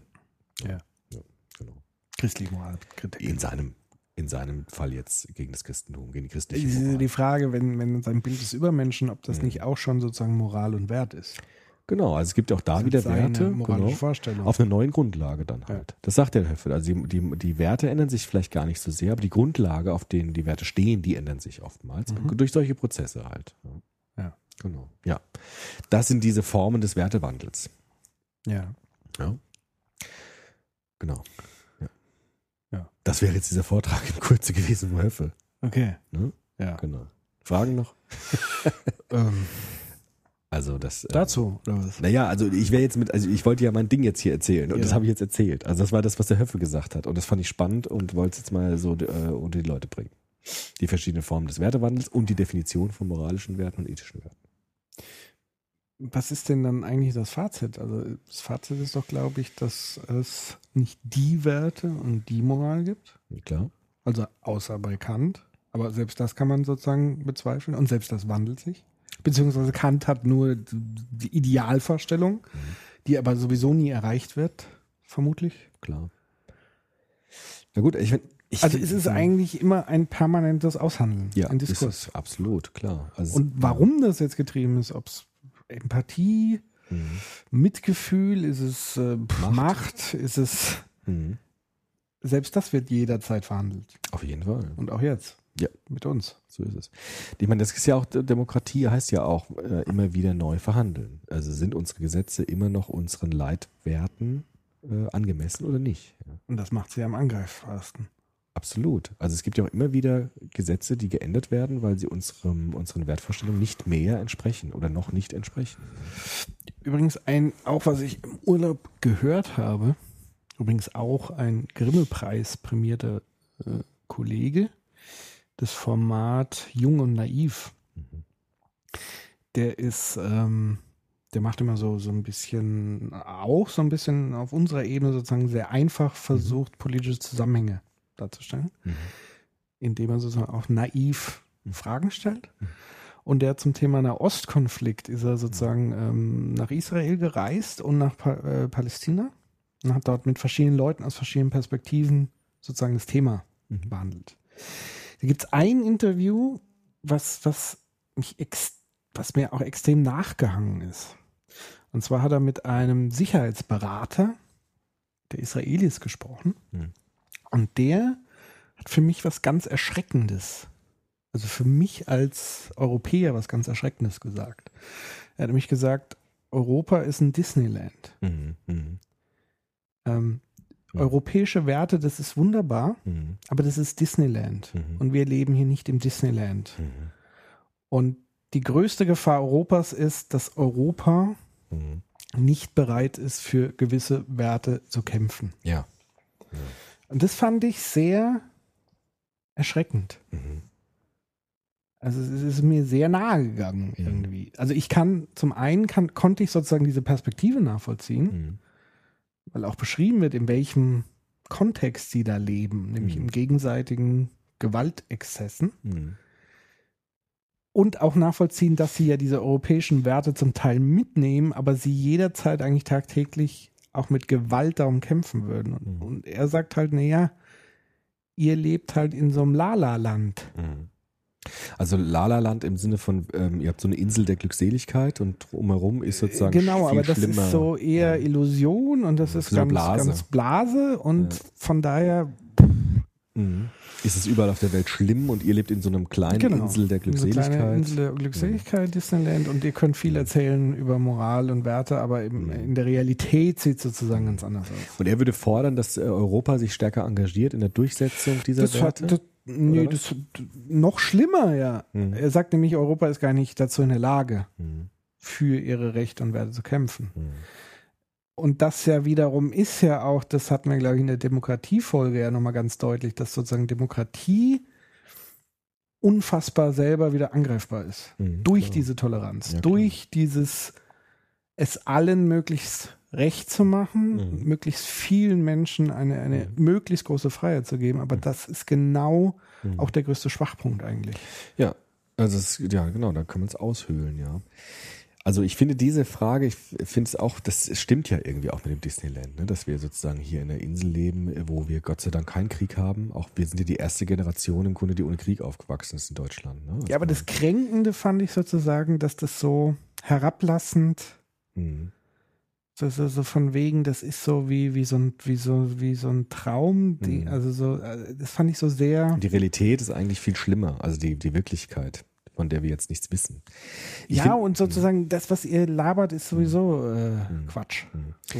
Also ich finde halt interessant, das zielt ja schon auch so ein bisschen auf die Frage hin, die wir auch schon mal jetzt angeknüpft haben, mit der Universalisierbarkeit von Werten. Also gibt es Werte, die überall auf der Welt eigentlich gelten sollten. Ja, es gibt ja zum Beispiel ganz stark den Vorwurf, das wäre jetzt ein anderer als der von diesem Mann, dass wir eigentlich europäische oder westliche Werte importieren wollen über die ganze Welt.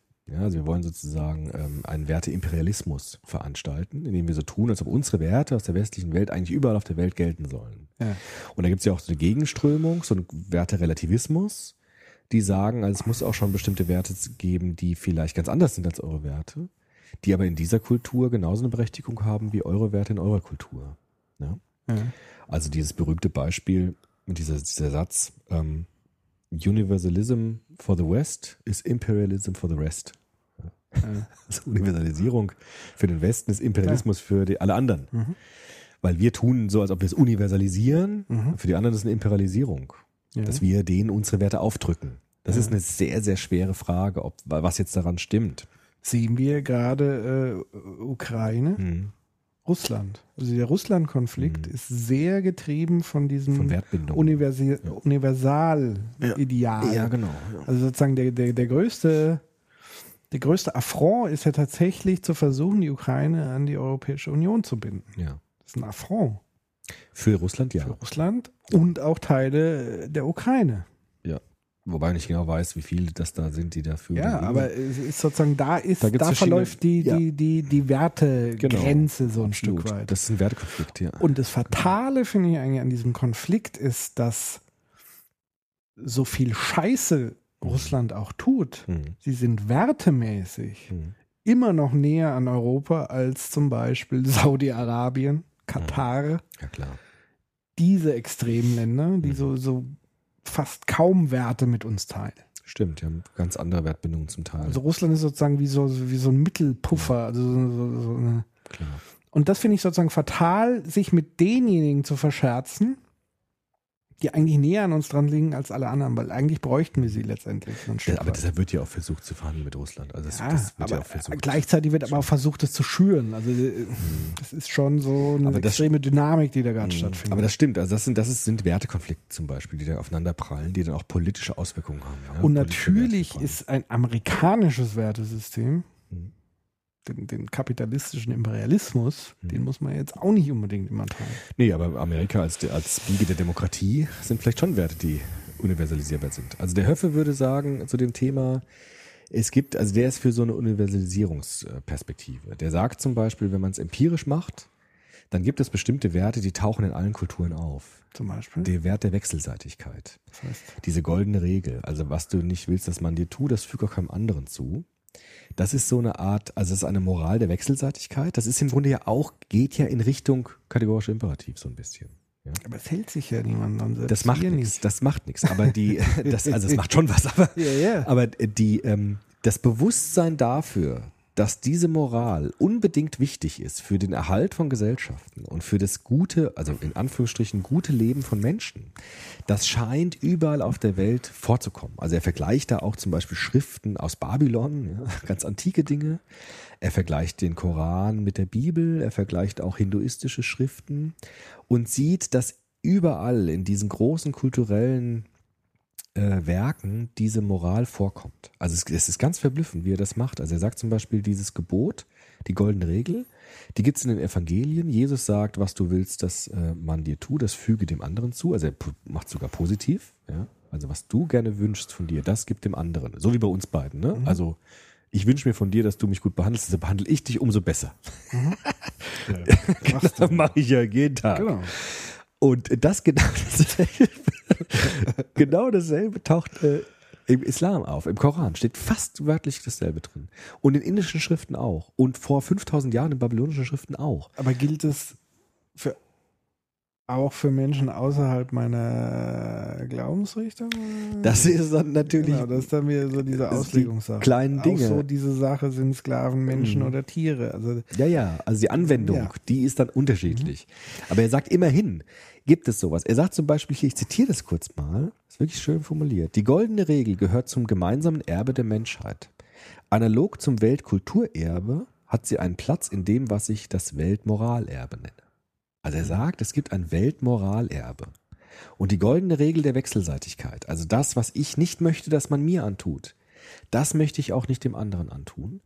Das ist Teil des Weltmoralerbes, das überall auf der Welt vorkommt. Es taucht überall auf. Es gibt keine Kultur, in der das nicht vorkommt. Dieser Satz, oder zumindest so ungefähr in Ja. manchen ab. Also auch im Buddhismus gibt es das, auch im Konfuzianismus. Überall taucht es auf. ja. Und er hat gesagt, äh, das ist schon ein Zeichen dafür, dass es so etwas geben darf, wie universale Werte, für die wir auch kämpfen dürfen. Also vielleicht jetzt nicht mit Waffen, ja? aber für die wir einstehen dürfen. Deshalb sagt er auch, man darf und muss Diktaturen kritisieren, wenn sie gegen diese Werte verstoßen.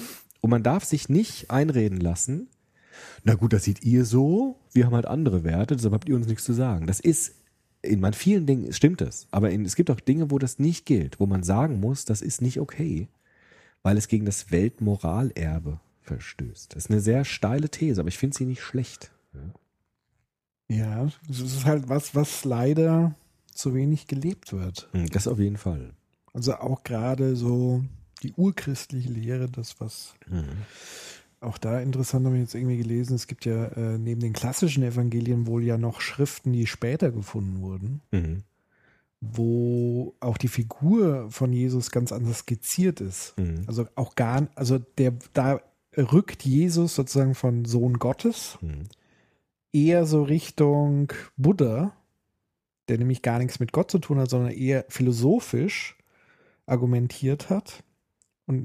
Genau das Gleiche eigentlich, was, was Buddha, Konfuzius Mhm. und so weiter, und die haben ja alle so ähnlich in dem Zeitraum auch gelebt, Mhm. ähm, die sozusagen eher ein weltliches, eine weltliche Ethik entwickelt haben und eben nicht das, was letztendlich zum Teil daraus gemacht wurde oder größten Teil daraus gemacht wurde, nämlich äh, große Gott und mystisch und, und pipapo, sondern eher ein sehr pragmatisches, weltliches Miteinander, eine Ethik des Miteinanders, nämlich zu sagen, liebe deinen Nächsten wie dich selbst, liebe deinen Feind, halte deine Wange hin, bevor du selber jemanden auf die Fresse haust, halt, stecke lieber ein und so weiter.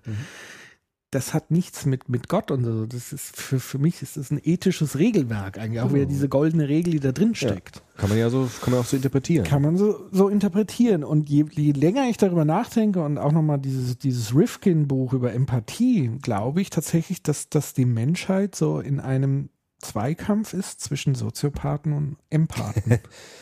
also wirklich Hm. Menschen, die sich in andere Menschen hinein, also das ist ja eigentlich die Voraussetzung. Mhm.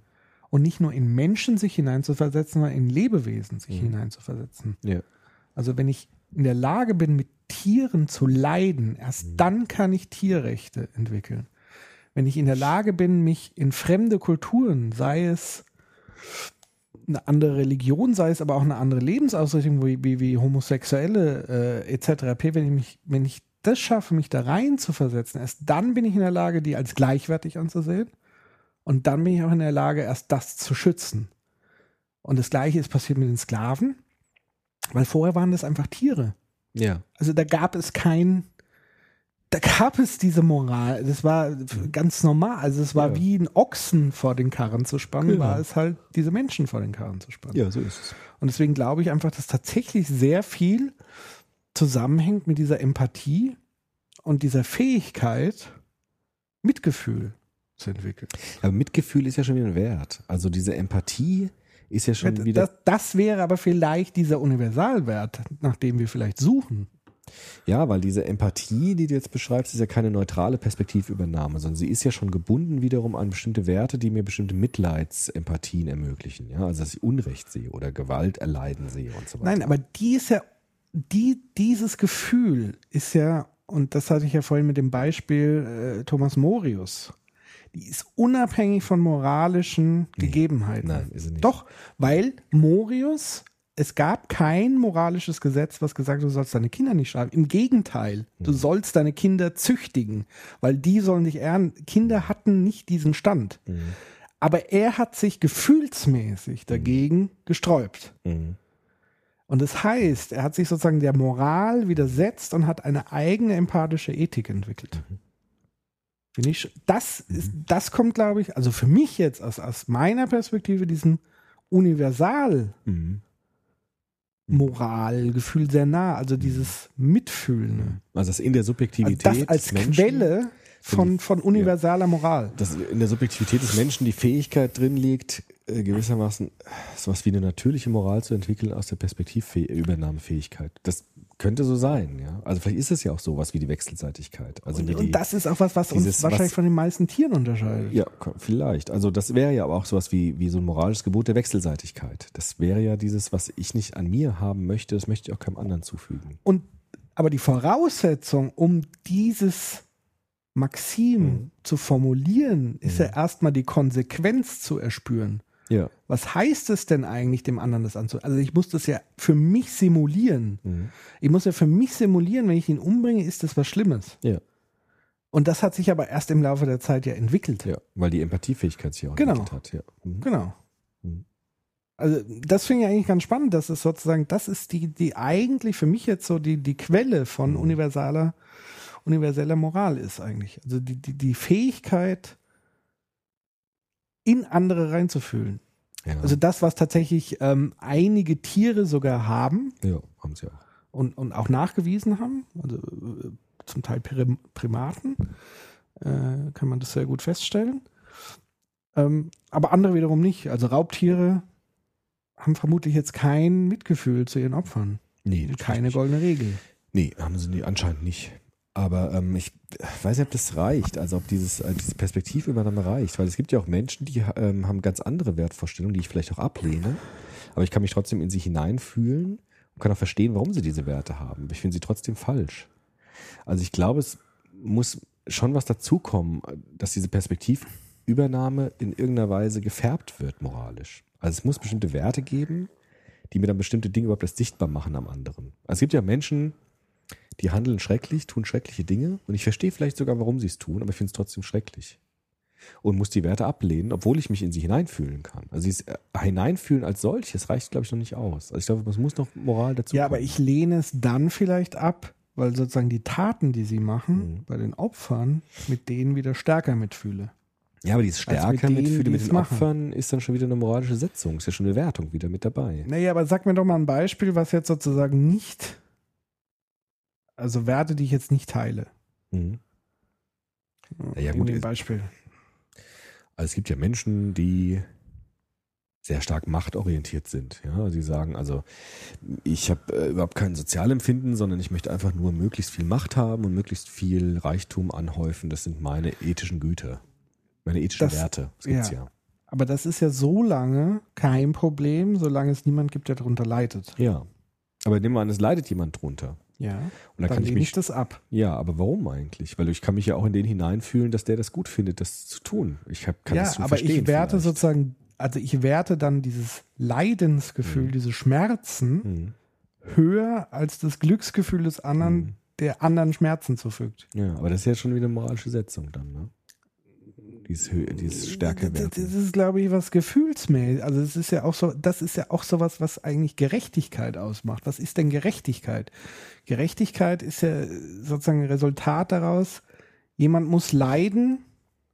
Also ich bin dann immer für den Leidenden. Also dieses David-Goliath-Ding. Aber das ist Moral. Also das ist eigentlich ja gegen die Natur. Also David Aber das gegen ist ja Goliath. sehr gefühlsgetrieben. auf jeden Fall. Aber David gegen Goliath dreht sich ja ein bisschen um. Ne? Also dass der eigentlich Starke dann am Ende doch verliert, weil der eigentlich Schwache dann siegt. Mhm. Und das ist ja, also Moral ist ja oftmals gegen die Natur. Also Mhm. man tut es trotzdem nicht, obwohl es eigentlich äh, natürlich gesehen, und natürlich in Anführungsstrichen das, was wir jetzt von der Natur sehen können.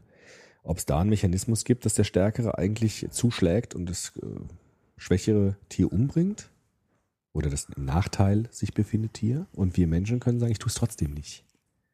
Das hat Hegel gesagt. Also das Recht des Stärkeren ist kein Recht. Hm. Nur weil du vielleicht stärker bist als ich, hast du nicht das Recht, mich umzubringen oder zu schlagen, obwohl Ja. du es könntest. Ja. Und deshalb ist Moral oftmals gegen die Natur gerichtet. Also Ja, für definitiv. uns, für uns gilt anderes als für Tiere halt. Ja. Und das ein Kult- Ja, gut, Tiere haben ja keine äh, in dem Genau. Sinne, zumindest die meisten nicht. So wie wir es sehen können, Regeln, nicht, so genau. wie wir es interpretieren können, keine. Ja. Und deshalb ist. Moral schon so ein Zivilisationsprozess, der auf eine bestimmte Art der Perspektivübernahme zielt, auf eine moralische Perspektivübernahme. Ich glaube, das ist das Entscheidende. Es muss eine wertgebundene Perspektivübernahme geben. Das finde ich ja übrigens interessant an diesem Darwinismus. Also Mhm. äh, zum einen sind wir sozusagen die, Kro äh, die Krone der Schöpfung, Hm. Aber andererseits gucken wir uns dann viel zu viel wieder von der Tierwelt ab. Mhm. Nämlich da ist ja der Recht des Stärkeren. Ja. Der, der Größere frisst den Kleineren. Ja. Oder der, der im Vorteil Und ist. eigentlich ne? müssten wir als Menschen sagen, weil wir sind eigentlich eine Stufe weiter. Wir, wir müssten uns eigentlich darüber, also eigentlich wären wir die Krone der Schöpfung, indem wir uns darüber So hinwegsetzen. genau. Das ist ja genau das, was der Karl Popper den Nazis vorgeworfen hat. Was? Da ist er wieder, der Karl. Da ist er, der Karl. Popper. Der Karl. Der Popper Karl. Hey. Genau. Also die Nazis haben ja immer mit Darwin argumentiert, ne? Also der Ja. Fuchs frisst die Gans. so ein Schwachsinn. Das hat ja dieser, wie heißt das, Simundschuh oder S- Simundschuh? Ja. Das ist ja so Ja, schön. da. Das hat immer sehr wunderbar so vorgelesen, diese Ja. schwachsinnigen Sätze, die sich aber immer irgendwie auf Evolution und Recht des Stärkeren berufen haben. Ja. Und der Popper sagt, das ist genau das, weil die Nazis die Das ist übrigens das, was die Neoliberalen ja auch tun. ja, in gewisser Weise Also schon. ein Teil ja, der- Auf jeden Fall. Also die ganz krassen, ja. Und der Popper hat gesagt, genau das ist der Grund, weil die die Evolutionstheorie nie verstanden haben. Weil die Evolution bei uns in den nächsten Schritt gegangen ist. Nämlich wir müssen nicht mehr den Theorieträger umbringen, sondern wir können äh, Worte miteinander kämpfen lassen. Und das, äh, das Argument, das bessere Argument schlägt das schwächere Argument, ohne dass der Träger der Hypothese sterben muss. Deshalb sagt ja Popper auch, lasst Ideen sterben, nicht Menschen. Weil wir sind evolutionären Schritt weiter durch unsere Sprachfähigkeit, können wir gewissermaßen einen evolutionären Kampf der Ideen führen lassen und der, der Hypothesen, ohne dass der Mensch als biologisches Wesen sterben muss. Das ist die nächste Stufe der Evolution. Nicht mehr, dass wir uns gegenseitig umbringen, sondern dass wir argumentieren und uns unsere Ideen, Ideen sterben lassen und nicht die Menschen. Und das finde ich immer so krass jetzt auch in diesen kriegerischen Konflikten in der Ukraine. Dass dort wieder Ideen dazu führen, dass Menschen sterben, dass dort wieder Menschen geopfert werden für irgendwelche Ideen, also für irgendwelche Grenzziehungen, für irgendwelche nationalstaatlichen Ideen. Und da sterben Menschen dafür. Aber eigentlich müsste es umgekehrt sein. Also eigentlich müssten die Menschen leben und die Ideen müssten miteinander kämpfen. Und dass die Evolution auf die nächste Ebene gehoben wird, nämlich auf die symbolische Ebene. Ja. Und das ist das, was der Popper den Nazis oder auch dann später anderen immer vorgeworfen haben, dass die, die mit der Evolution, mit der Evolutionsargument andere Menschen umbringen wollen, nicht verstanden haben, was Evolution ist. Mhm. Ja? Weil es eigentlich evolutionäre ist, zu sagen, wir gehen den nächsten Schritt und machen das auf der Sprachebene. Weil das ist unsere Fähigkeit, die die Evolution in uns hergestellt hat. Und wir machen es nicht mehr auf der Gewaltebene der Körperlichkeit. Ja, nicht nur sogar Sprachebene Kämpfe, sondern ich glaube, noch der Schritt weiter ist Kompromiss. Ja, das, ja oder dann halt, das wäre dann. ja Genau, sowas, also weil ja. man kann sich ja jetzt gegenseitig anbrüllen. Das wäre ja auch schon wieder körperlich fast dann, ne? Dass man die, Auch was, was, was Gewalt beinhaltet, aber ich glaube sozusagen der evolutionäre Sprung ist, ist Kompromisse zu schließen. ja, Also zu sagen, Einigung, Genau. Win-Win-Situationen zu schaffen. genau, das sind evolutionäre. also welche Lösung ist für uns beide okay genau. am Ende? Das wäre ein viel, viel differ- differenzierter Begriff von Evolution an der Stelle, als einfach zu Absolut. sagen, ich bin stärker als du, deshalb darf ich dich jetzt hier hauen. Das ist ja albern. Das ist ja zurück, zurück, Rückfall hinter evolutionäre Prozesse. Ja, aber wie gesagt, das Grundproblem, würde der Popper sagen, ist immer das, dass man zurück, runtergeht auf die Körperebene. Das ist das Problem. Dass man das nicht argumentativ löst und nicht mit Sprache löst, sondern dass man wieder Menschen umbringt. Das ist sozusagen immer bei Krieg dieser Rückschritt auf diese Körperebene. Und das ist sozusagen ähm, eigentlich ein evolutiver Rückschritt. Also Krieg ist eigentlich für Popper so ein Evolutionsrückschritt, weil es dann wieder das Töten von Körpern ist und nicht die sprachliche, der sprachliche Kampf, der uns eigentlich Menschen angemessen ist, weil wir die Sprache haben. Hm. Und Krieg heißt ja, die Sprache beiseite zu räumen und wieder auf die Körperlichkeit zu gehen. Mhm. Ja, das ist ja auch wie bei, bei Jugendlichen in der Pädagogik. Also wenn die sich prügeln, dann gehen die wieder runter, sozusagen. Mhm. Und wenn die miteinander diskutieren, dann äh, nutzen sie das, was ihnen eigentlich angemessen ist, nämlich die Sprachfähigkeit, die Argumentation und die Einsicht. Mhm. Ist ja auch wieder sehr schön gesagt so, ne? Es, aber es ist Klar. eigentlich, Also ich glaube, Also hat es, glaube ich, gesagt, ich weiß nicht, ob es Dirk Becker war, der Soziologe, der gesagt, Krieg ist einfach eine an, andere Form der Kommunikation. genau, das ist so ein alter, alter Satz, aber es ist nicht anders eigentlich, sondern es ist eigentlich ein kommunikativer Rückschritt, muss man wirklich sagen. Ja. Ja, also es ist eigentlich ähm, kein, ist nicht gleichwertig anders, sondern es ist eigentlich ein Rückschritt. Gewalt ist eigentlich immer so eine Art Rückschritt. ja. Gut, das ist halt bei den Lumanianern, wo ja alles Kommunikation ist. Klar, ist auch eine ist halt Form sehr von, einfach. Ja, gut, aber das ist jetzt Ja, ja. eine moralische Aussage jetzt, ne? Also Rückschritt Ja, oder. Fortschritt und so, das wäre jetzt von mir schon wieder eine moralisch gefärbte Aussage, aber ich glaube, die kann man ja auch vertreten. Das wäre ja dann wieder die andere spannende Frage, kann man nicht nicht moralisch sein? Mhm. Also, ähm, Oder ist sozusagen dieser moralische Kampf implizit? ja, ich glaube schon. Also Charles Taylor, dieser berühmte Moralforscher, müssen wir auch mal erklären, wer das ist. Charles. Taylor, kanadischer Philosoph, der hat diese historische Werteveränderung ganz gut beschrieben. Also er hat so ein Buch geschrieben, ein säkulares Zeitalter heißt das. Ja. Da hat er gezeigt, der fängt fängt an im Jahr 1500 bis heute. Darüber haben wir ja schon mal gesprochen, mit das Mhm. Buch, glaube ich auch. Und der rekonstruiert die geschichtlichen Epochen, wie sich Werte verändern. Mhm. Früher ganz religiös, ganz stark kirchlich gebunden, heute dann Werte der Freiheit und so weiter. Mhm. Liberale Werte, humanistische Werte und zeichnet diesen Prozess ab. Mhm. Und der hat eigentlich gesagt, man kann nicht nicht werten. Also wir haben alle Wertbindungen. Jeder Mensch hat das. Jeder Mensch hat Wertbindungen. Äh, Die Frage ist nur, wie weit ich darüber reflektieren kann über meine Wertbindung. Aber eigentlich gibt es eigentlich niemanden, der keine Wertbindung hat. Was wir noch nicht geklärt haben, ist, woher kommen die?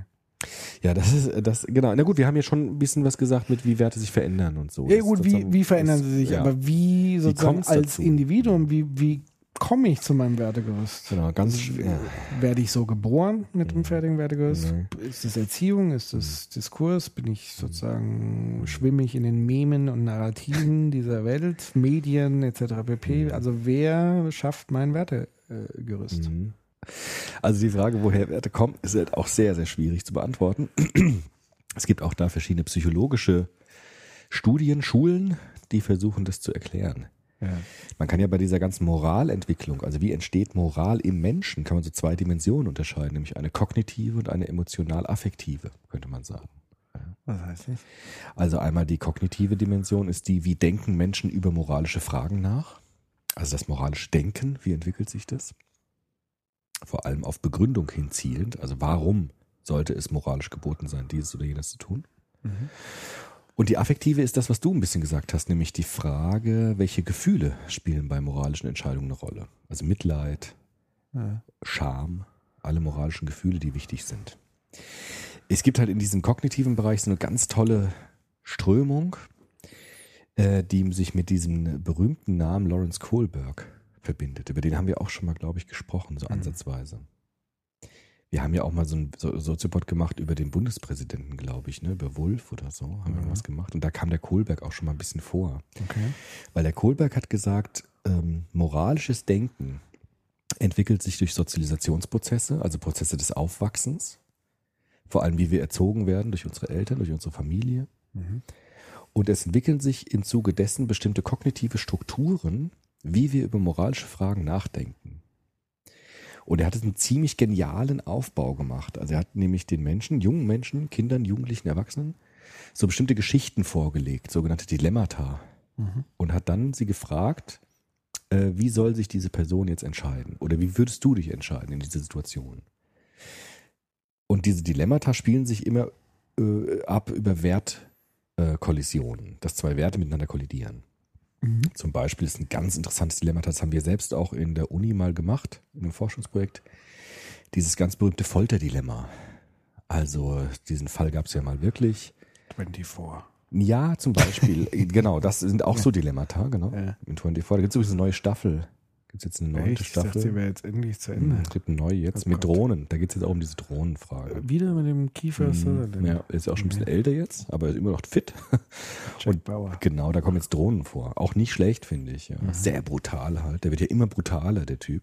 War Jetzt unglaublich. Noch brutaler. Noch brutaler, finde ich. Und so. Ist auch echt die Frage, ob das jetzt wirklich noch so toll ist. Aber da gibt es auch wieder so tolle Dilemmata. Und eins, äh, was wir getestet haben, war dieses Folterdilemma, dass äh, ein Mann ein Kind entführt hat, um Lösegeld zu erpressen. Und die Täter, äh, die Polizei kam dem Täter auf die Spur, konnte ihn festnehmen. Aber sie, ähm, äh, aber er hat nicht gesagt, wo das Kind ist. Hier Frankfurt war es, Genau, oder? das war dieser berühmte Daschner-Fall Mhm. in Frankfurt. Und die Frage ist jetzt, darf man dem Schmerzen androhen und zufügen, sodass er sagt, wo das Kind ist? Das ist zum Beispiel so ein Dilemma. Ja. Das kann man Jugendlichen und Kindern vorlegen Mhm. und kann jetzt fragen, was soll er machen? Mhm. Das Kind ist in akuter Lebensgefahr, ist schon mehrere Tage vergangen, man weiß nicht, wo das ist und es ist dringend, es ist richtig dringend und er sagt nicht, wo das Kind ist. Darf man dem jetzt Gewalt androhen und zufügen? Zwei Schritte, ne? zuerst androhen und dann auch zufügen. Das wäre so ein typisches Dilemma. Und Kohlberg hat gesagt, mit solchen Dilemmata überall im Leben vorkommen. Also das Leben ist voll mit moralischen Dilemmata, haben wir im Jahr auch schon gesagt. Ne? Überall gibt es diese Dilemma-Strukturen. Kann man jetzt bestimmte moralische Urteilsstrukturen testen, auf welcher Stufe des moralischen Denkens Menschen stehen? Er hat gesagt, es gibt insgesamt so drei Niveaus von moralischen Urteilen, die sich im Laufe der Entwicklung herausbilden bei Menschen. Es gibt zum einen das präkonventionelle Moral, das äh, präkonventionelle Urteilsniveau des moralischen Urteils. Präkonventionell heißt vor den Konventionen der Gesellschaft. Das heißt, es geht dabei vor allem um Schmerzverhinderung, also Lohn und Bestrafen. Ich tue das, wofür ich belohnt werde und lasse das, wofür ich bestraft werde. Eine mögliche Antwort auf dieses Folterdilemma wäre zum Beispiel zu sagen, der soll das nicht dürfen, weil dann kommt er ins Gefängnis. Mhm. Ja, also nicht der. Genau, also der Polizist äh, tut dann was Verbotenes Mhm. und wenn er das macht, dann kommt er ins Gefängnis und das kann er ja nicht wollen, dass er ins Gefängnis kommt, deshalb soll er das nicht machen. Also eine ganz einfache Urteilsstruktur. Oder andersrum, genauso einfach, zu sagen, er soll es machen, weil dann kriegt er bestimmt einen Orden dafür, wenn er das Kind rettet. Und dann ist er bestimmt ein Held und kriegt von allen bestimmt viel Applaus. Ja. Das wäre auch eine ganz einfache Urteilsstruktur. Ich richte mich nach Vermeidung von Strafe oder nach dem, was Belohnung verspricht. Mhm. Das wäre sozusagen vor, eigentlich so eine Art Vormoral. Das ist noch gar nicht richtig moralisch, sondern es ist so eine Prämoral, also eine vormoralische Urteilsstruktur, die nur nach Belohnen und Bestrafen geht. Mhm. Präkonventionell. Konventionell wäre die zweite, das zweite Level. Da würde er sagen, man orientiert sich an bestehenden Gesetzen zum Beispiel. Entweder die bestehenden Konventionen, also die moralischen Regeln meiner Nahgemeinschaft, also das, was in meiner Familie gesagt wird, ist gut. Das, was mein Freundeskreis sagt, ist gut. Oder dann auf einer Stufe höher an äh, gesellschaftlichen Gesetzen. Also das, was das Gesetzbuch sagt, ist richtig und wichtig und danach orientiere ich mich. Was ist da dann der Unterschied zwischen der Bestrafung? Na gut, man könnte bei dem Folterdilemma sagen, einerseits, ähm, er soll das nicht tun, weil es gibt ein Gesetz, wo drin steht, Foltern ist verboten und es ist notstandsfest, also man darf das nie. Es gibt keine Ausnahmen, die das erlauben. In unserem Gesetz steht es auch so drin. Und deshalb darf er es nicht machen. Punkt. Ob das Kind jetzt lebt oder stirbt, es hat nichts damit zu tun. Es ist ein Gesetz und das Gesetz muss man halten, egal was kommt. Und deshalb darf er es nicht. So, das wäre konventionell geurteilt. Was auch konventionell wäre, wäre zu sagen, natürlich muss er foltern, denn man muss ja das Kind retten, weil das Kind wird ja geliebt von seinen Eltern und die sind unendlich traurig, wenn das Kind stirbt man hätte es verhindern können. Auch das wäre konventionell. Opferschutz. Genau. Beziehungsweise das Dilemma ist ja, wenn das nicht war, ist er das Opfer. Genau. Aber man könnte auch sagen, man muss das Kind retten. Die Rettung des Kindes ist wichtig, weil das Kind wird geliebt von, von, von den Eltern und die wären unendlich traurig, wenn das Kind sterben würde. Und deshalb ist das Kind wichtiger als das Gesetz. Das wäre zum Beispiel jetzt auch konventionell, eher konventionell Urteilsstruktur. Ja. Also das, was sozusagen gesellschaftlich im Moment en vogue ist, danach orientiere ich mich. Mhm. Was ja schon auch viel komplexer ist als Belohnen und Bestrafen. Mhm. Und man sieht jetzt schon, dass die Struktur wichtig ist. Also man kann konventionell das Befürworten des Foltern, man kann es aber auch konventionell ablehnen. Das heißt, die, die inhaltliche Ausrichtung, ja oder nein, ist nicht das Entscheidende, sondern das Niveau der Begründung ist das Entscheidende. Ja? Also die Begründung ist entweder belohnen und bestrafen, entweder ja oder nein. Die konventionelle Niveau ist die Begründung konventionell für ja oder für nein, aber die Begründung ist auf dem gleichen Niveau. Und jetzt gibt es noch ein letztes Niveau, sagt der äh, Kohlberg, nämlich das postkonventionelle Niveau. Das ist jetzt, das ist jetzt Kant im Grunde. Prinzipienorientiert zu fragen.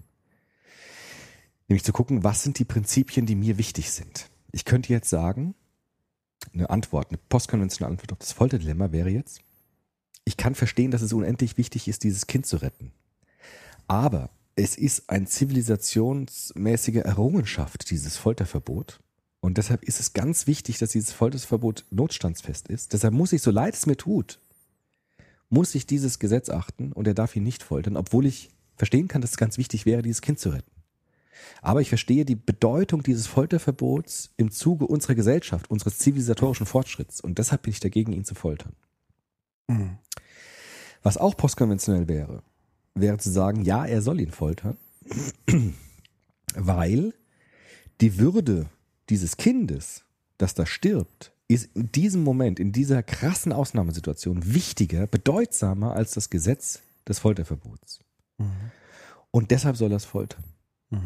Das heißt, die Argumentationen werden immer komplexer, könnte man sagen. Von ganz einfachen Belohnen, Bestrafen hin zu Orientierung an bestehenden Gesetzen aus dem sozialen Nahfeld oder aus der Gesellschaft hin zu postkonventionellen Urteilsstrukturen, die sich nach Prinzipien orientieren. Man könnte sagen, nach Maximen orientierte, wie bei Kant. Ja? Der kategorische Imperativ zum Beispiel ist postkonventionell, weil er bestimmt ein, eine bestimmte Struktur stellt, nachdem sich die Gesetze orient, zu orientieren haben. Das heißt, es gibt etwas, was höher steht als die Gesetze und die Gesetze müssen dem genügen. Das wäre dieses postkonventionelle. Aber das Interessante ja ist ja daran, dass es kein richtig und falsch gibt. Genau. Es gibt keine, in diesem Fall gibt es keine eindeutige Und Lösung. sozusagen das immer nur an, an der Begründung, Ja. an der guten, an dem guten Argument hängt. Genau. Das ist das Denken. Ja. Aber dann gibt es ja eigentlich kein Universalgesetz. Also- Universalgesetz wäre ja dann ganz eindeutig zu sagen, ja oder nein.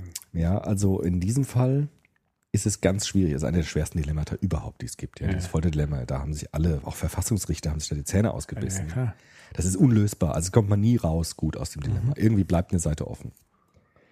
Aber man kann sagen, diese, diese Niveaus sind jetzt nur kognitiv. Das geht nur ums Denken. Also wie denke ich über Moral? Wie begründe ich Moral mit Hilfe meiner Logik, mit Hilfe meiner Gedankenkraft?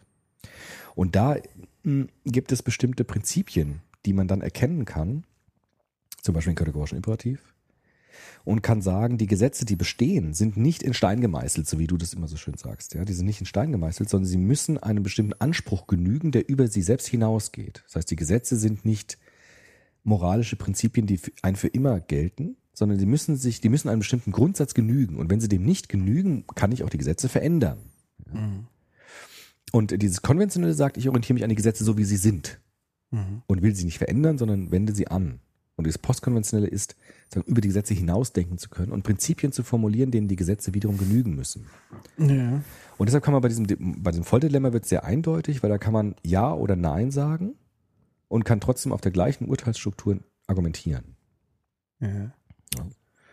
Und das Interessante, was ja da auch wieder deutlich ist, ist nochmal der, der Unterschied Moral und Ethik. Genau. Also das heißt, von außen Ja. ist es immer Moral. Aber derjenige, der es tut oder Ja, lässt, So ist es. Genau. ist seine Ethik. So ist es. Genau. Und letztendlich ist derjenige verantwortlich. Genau so ist es. Und zwar für sich. Genau so ist es. Deshalb kann man auch sagen, Also auf der moralischen Stufe natürlich von außen wieder Genau. beurteilt und Ja. verurteilt, aber er muss auch für sich damit leben so ist oder es. nicht leben. Mhm. Und das ist ja äh, ein Doppeldilemma. Das ist ein Doppeldilemma. Das hat ganz verschiedene Dilemmaphasen. Ne? Da bist du richtig gearscht. Da bist du richtig gearscht. Das Weil ist ja egal auch, wie du dich entscheidest, Genau, machst immer du falsch. machst immer falsch. Du machst immer falsch. Das ist auch ein unlösbares Dilemma. Das kann man kognitiv nicht auflösen. Ja. Aber was man sehen kann, ist, ob man die Komplexität dieses Dilemmas erkennt. Mhm. Das ist die Frage, die entscheidend Das ist das Entscheidende, wenn nicht sozusagen eine moralisch höhere Stufe ist, sozusagen überhaupt das zu hinterfragen. was So ich ist es. tue. Es gibt, wir haben das ja getestet mit verschiedenen Altersstufen Mhm. und äh, die Kleinen, die wir getestet haben, die waren ganz schnell eindeutig. Die haben gesagt, "Ja, klar, du musst das Kind retten. Mhm. Scheiß auf die Gesetze, das Kind stirbt da. Das war eigentlich ein Zeichen von niedrigem moralischen Denkniveau. Die Jugendlichen, die 20, 25-Jährigen, die Erwachsenen, die haben zum Teil gesagt, ich weiß nicht, wie ich mich entscheiden kann, weil ich beide Ansprüche so stark sehe, Mhm. ich muss es offen lassen. Mhm. Und in dem Fall war das das höhere Niveau. Mhm. Gerade weil keine eindeutige Entscheidung zustande kam. Weil die dieses Problem viel stärker in ihren Differenzierungen erkannt haben. Mhm. Weil in diesem Dilemma ähm, sperren sich zwei fundamentale Werte gegeneinander. Nämlich einmal das Leben des Kindes und einmal die Würde des Täters. Mhm. Die Würde des Menschen ist unantastbar, sagen wir. Mhm. Auch wenn es ein Leben gefährdet. Mhm. Und das sind zwei so fundamentale Werte, die da aufeinanderprallen. Die wichtigsten Werte, die wir kennen. Leben und Würde. Das ist in unserer Verfassung die wichtigsten Werte, kann man sagen. Die Würde und das Leben. Und die stehen plötzlich gegeneinander. Mhm. Deshalb ist dieses Dilemma so fies, weil diese wichtigsten Werte plötzlich aufeinanderprallen. Und jetzt ist die Frage, ähm, ob ich die Komplexität dieses Dilemmas erkenne. Manche Leute erkennen das gar nicht. Ja? Mhm. Ich habe das mal in der Uni gemacht, im Seminar. Und dann ähm, habe ich das vorgestellt und eine Studentin sagte, ja, aber wieso ist denn das ein Dilemma? Das ist doch kein Dilemma. Weil natürlich muss der den foltern. Also ich sehe das Problem gar nicht. Ja? Also hat jemand wirklich gesagt. Ja. Weil er gesagt hat, das ist jetzt ja kein Dilemma. Das ist ja wohl ganz klar, was hier ist. Das Kind muss ja gerettet werden. Das ist ja kein Dilemma. Mhm. Und andere haben dann gesagt, na ja, Moment mal. Wie ist denn das im nächsten Fall? Mhm. Darf man dann auch wieder foltern? Sollte das ein allgemeines Gesetz sein dürfen, dass man immer foltert in solchen Fällen? Mhm. Und wenn ja, was ist im nächsten Fall? Darf ich dann jemanden verklagen, wenn er nicht foltert, wenn er es tun dürfte und eigentlich dann müsste? Und, so, und dann kam es plötzlich raus, wie diese Komplexität eigentlich entsteht. Und Kohlberg hat gesagt, durch unsere Erziehung, vor allem durch im, El im Elternhaus und dann auch später in unserer Entwicklung, lernen wir bestimmte moralische Differenzierungen. Und diese moralischen Differenzierungen helfen uns, moralische Entscheidungen zu treffen in unserem Leben. Mhm. Deshalb haben es manche Leute natürlich leichter oder schwerer sozusagen. Ja, sie sind für manche Situationen besser gewappnet als für andere, weil sich ihre moralische Urteilsstruktur ausdifferenziert hat und sie angemessener mit bestimmten Situationen umgehen können. Aber das Interessante daran ist, fallen mir zwei Sachen auf. Das eine ist, ich finde, es ist sehr nahe, es ist sehr eng ver verwoben mit unserem Demokratiebegriff Ja, Mhm, so. und es macht es gleichzeitig wieder angreifbar. Mhm. Also das heißt, in dem Moment, wo ich diese das Dilemma erkenne, muss ich Verantwortung übernehmen Ja, für mein Handeln. Ja. Wenn ich das Dilemma nicht erkenne, schiebe ich die Verantwortung sozusagen ab. Ja, so ist es. Das ist Gesetz. Ich habe damit nichts zu tun. Ich handle nach anderen Maximen, die vorgesetzt werden. Mhm. Aber sobald ich sozusagen Verantwortung übernehme, bin ich aber auch sofort im Leidensmodus. Ja. Weil in, in dem Moment, wo ich Verantwortung übernehme, kann ich nichts richtig machen. So ist es. Das ist äh, Kacke. Das ist total. Also eigentlich bestraft es sozusagen ein, dem ein schon. moralisch Ja. höheres Ja. Auseinandersetzen damit. genau, in dem Fall schon. Ja. Genau. Ja, in dem Fall auf jeden Fall. Ja.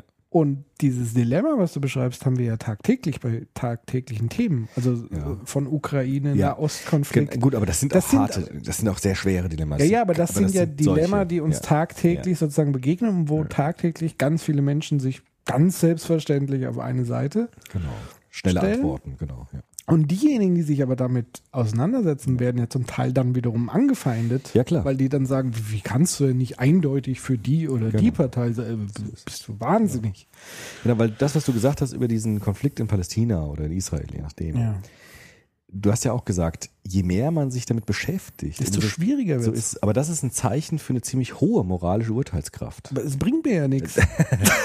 also mir, also mir bringt es ja mehr Sorgen. Also, Das stimmt, weil ja. Das es wäre ja. einfacher zu sagen, bombt die doch einfach Alle weg. alle weg. So oder so. ist halt, doch ne? erledigt. Genau. Das sagen ja auch manche. Ja, natürlich. Die, aber die können auch wieder inhaltlich unterschiedlich sein. ne? Entweder die bomben die weg Ja, oder die die. Aber das Ja, gleiche, klar. gleiche Prinzip halt. Ne? Ja, ja. Das meint ja der Kollege. Dieses Niveau ist das gleiche, auch wenn du Ja. dich so oder so entscheidest. Die sind eigentlich ähnlich. Ja. In diesen Fällen hast du ein Problem.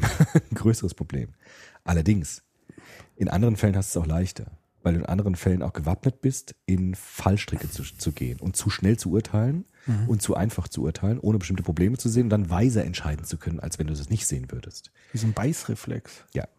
Moral hat oftmals mit sowas zu tun, mit so Beißreflexen. Ja. Und äh, der Kohlberg sagt, je mehr ich Kinder und äh, Jugendliche bilde, das sind Bildungsprozesse, die da stattfinden, moralisch differenzierter denken zu können und äh, immer differenzierter diese Perspektivübernahme leisten zu können, von der du gesprochen hast. Also wenn ich das immer differenzierter kann, immer mehr Aspekte der Meinung des anderen sehen kann, umso höher ist meine moralische Urteilskraft. Weil umso mehr Aspekte kann ich in mein Urteil einfließen lassen. Ja. Ja? Ganz einfache Leute lassen nur ein oder zwei Aspekte zu. Ja. Manche würden bei dem Dilemma nur einen Aspekt zulassen, nämlich die Rettung des Lebens des Kindes. Ja. Ist ja auch kein schlechter Aspekt. Ich will es gar nicht negativ sehen. Blenden aber alle anderen Aspekte aus. Mhm. Und je höher die Urteilskraft, je höher die kognitive Entwicklung unseres Denkens ist über Moral, umso mehr Aspekte können wir berücksichtigen bei unserer Urteils, äh, beim uns, bei unserem moralischen Urteil. Ja. Und deshalb sagt Kohlberg, ist das Ziel von Erziehung, weil du gesagt hast, wie entsteht Moral im Menschen? Das Ziel von Erziehung ist eigentlich die Entwicklung einer möglichst differenzierten Urteilsfähigkeit über moralische Situationen, die mir dann erlauben, möglichst differenziert und klug urteilen zu können und entscheiden zu können. Mhm. Ja. Und ich glaube auch, dass aus diesem Verständnis heraus vielleicht kurzfristig ich äh, sozusagen auf die Fresse hab, krieg persönlich, Ja. aber langfristig Ja. hat es zivilisatorische Effekte. Also daraus ist eine moderne Kriminalistik So entstanden. ist es, genau so ist es. Also eben nicht die alten Foltermethoden, die haben irgendwann nicht mehr funktioniert. Äh, übrigens auch interessant, glaube ich, bei Foucault beschreibt es auch, wie sozusagen Folter eingesetzt wurde. Auch da gab es zwar nicht so, es wurde nicht einfach gefoltert Mhm. und die Leute waren sich dessen nicht bewusst, die waren sich sehr bewusst darüber, was Folter war Ja. und welche nicht nur negativ, sondern auch welche Fallstricke es hatte. Es war auch zum Beispiel interessant, auch in, in Zeiten der Inquisition, Mhm. ähm, wenn du die Folter überstanden hast, Mhm. konntest du nicht zum Tode verurteilt werden. Okay. Du wurdest zwar bestraft, allein schon durch die Folter, Mhm. aber wenn du nicht quasi Mhm. geständig warst durch die Folter, hat, hatten die anderen sozusagen verloren Mhm. und konnten dich nicht mit dem Tode bestrafen. Also auch damals gab es sozusagen schon Bewusstsein dafür, dass Folter jetzt nicht das Allheilmittel ist. Mhm. Mhm. Und ich glaube, in dem Moment, wo dir das bewusst ist, öffnet dir das überhaupt mal Mhm. Wege, vielleicht kreative, querdenkende Lösungen zu finden. So ist es. Gerade für so Dilemmata, weil manche Dilemmata kann man vielleicht auch auf kreative Absolut. Kompromiss, wie auch immer, Möglichkeiten geben. Genau. Ich meine, das, dieses Dilemma war jetzt das härteste, das es gibt. Ne? Wir haben auch Jugendlichen, wir haben die Jugendlichen ganz, ganz einfache Fragen gestellt. Wir haben zum Beispiel gesagt, also Paul hat eine Lieblingsband, der hat eine neue CD rausgebracht. Der Paul ist pleite, hat keine Kohle mehr. Jetzt sieht er im Musikladen die CD stehen. Jetzt ist er versucht, komm, es guckt gerade keiner, nehmen Sie doch einfach mit. Mhm. So.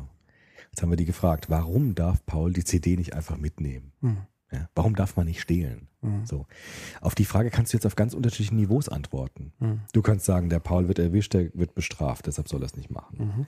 Der kann sagen, also wenn das jeder machen würde, dann wird ja unsere Gesellschaft kaputt gehen, das Wirtschaftssystem wird zusammenbrechen. Du kannst argumentieren, das Eigentumsrecht ist ein Grundrecht des Menschen, das verletzt er in diesem Moment, deshalb darf er das nicht machen. Das heißt, du hast verschiedene Niveaus der differenzierten Begründung eines Urteils Ja. eine Entscheidung. Und der Kohlberg sagt, je höher dieses Niveau ist, umso besser ist es, weil du dann umso mehr ein größeres Rüstzeug hast, deine moralischen Entscheidungen begründen zu können. Und äh, je mehr du das hast, umso mehr Folgen kannst du auch abschätzen für deine Entscheidung. Und deshalb werden deine Entscheidungen langfristiger, genau wie du sagst, langfristiger besser werden, auch wenn es kurzfristiger dir vielleicht erstmal ein Problem einbringt. Und du kannst, wie gesagt, neue kreative Lösungen finden. Genau, ja. Also indem du dann sagst, ich kann mir die CD nicht leisten, aber ich kann vielleicht im Internet für Crowdfunding werben. genau, äh, ich würde mir die so gerne kaufen. Ja. Wer würde denn Zum einen Beispiel. Euro spenden? Also. Genau, ja, genau. Und dann kann er sich doch holen. So ist es. Genau, und das sind Oder äh, fragt der Oma. Oder fragt der Oma, genau. Und Ja. äh, also sieht das Problem und versucht andere Wege zu gehen als den Mhm. Diebstahl. Genau. Und manche Leute sagen das ganz einfach. Die sagen, naja gut, äh, die CD. Interessant auch, wir haben die gefragt, ähm, was ist denn, wenn die CD-Hülle leer ist? Wenn man sie Also, geklaut hat. Der hat sie geklaut, wird erwischt vom? Hausdetektiv Äh, und die CD-Hülle war aber leer, da war keine CD drin. Macht Aber das einen. Unterschied? Macht soll jetzt genauso bestraft werden, wie wenn die CD drin gewesen wäre. ja. Oder, auch ganz geil, mein Chef ist da so kreativ gewesen bei diesen Fragen. Ich war ja dann nur Mitarbeiter. Der hat gesagt, stell mal vor, der Paul nimmt die CD mit, wird nicht erwischt, hört sich zu Hause die CD an, brennt sie sich, tut sie wieder in die Hülle und nimmt sie am nächsten Tag und stellt sie wieder in den Laden rein. Äh, Wäre das dann Diebstahl? Ist ja keiner zu Schaden gekommen das eigentlich. ist halt so diese Raubkopierfrage. Genau, gut. Oder er hört sie sich an, es gefällt ihm gar nicht. Ach doch, scheiße, die CD. Er packt sie wieder ein und bringt sie wieder zurück. Ja. Ist das Diebstahl oder ist es was anderes? Wie, man, wie sollte man ihn dann bestrafen? Mehr oder weniger oder gleich? Ja? Ja. Also es kann man so ein bisschen variieren, das Ding. Und je nachdem, äh, merkst du ja selbst, du bist, bist sofort am Nachdenken. Mhm. Ja, ne? Also wie ist denn das jetzt dann so? Und das, sagt Kohlberg, sind wunderbare Schulungsmethoden auch für Moral. Also man soll mit Kindern und Jugendlichen möglichst viele von solchen Spielen mal machen. Mhm. Weil diese Spiele dich sozusagen anreizen, differenzierter darüber nachzudenken. Das sind wie so Art Sudoku-Spiele, kann man sagen. Ne? So Gehirnjogging. Mhm. Und das ist so Moraljogging, ja? in dem du interessante Geschichten erzählst, Kindern und Jugendlichen, und mit denen mal so Fälle durchspielst. Und je mehr du das machst, äh, umso mehr schulst du die. Ja? Auch Kant zum Beispiel hat gesagt, Moral will nicht belehrt werden, sie will geübt werden. Mhm. Also Moral ist wie ein Muskel. Und wenn du den anwendest, dann wird er stärker. Ja. Und so ist es mit moralischem Denken auch. Also je mehr du das machst, umso äh, differenzierter wird dein Kopf da oben in diesen Fragen. Und umso langfristig, wie du gesagt hast, langfristig wird es dann besser. Hast du auch eine bessere Urteilskraft. Und das wäre so eine Antwort auf die Frage, wie entsteht Moral, wie entstehen auch Werte? Ja, indem, durch Übung einfach. Also indem man das übt, indem man das diskutiert, durch viel Diskussion. Ja, Kann man auch sehen, sozialisatorisch, haben wir auch bei Bourdieu bei der äh, Folge gehabt. Kinder, die in Elternhäusern aufwachsen, wo viel diskutiert wird, wo viel gesprochen wird, wo viel auch andere Meinungen zugehört werden und so weiter, die entwickeln natürlich ein viel höheres moralisches Urteil als Leute, wo gesagt wird, äh, hast Unrecht und wenn du mir widersprichst, knall ich dir eine. Da entwickelt sich nicht viel. Da entwickelt sich einfach nur Macht.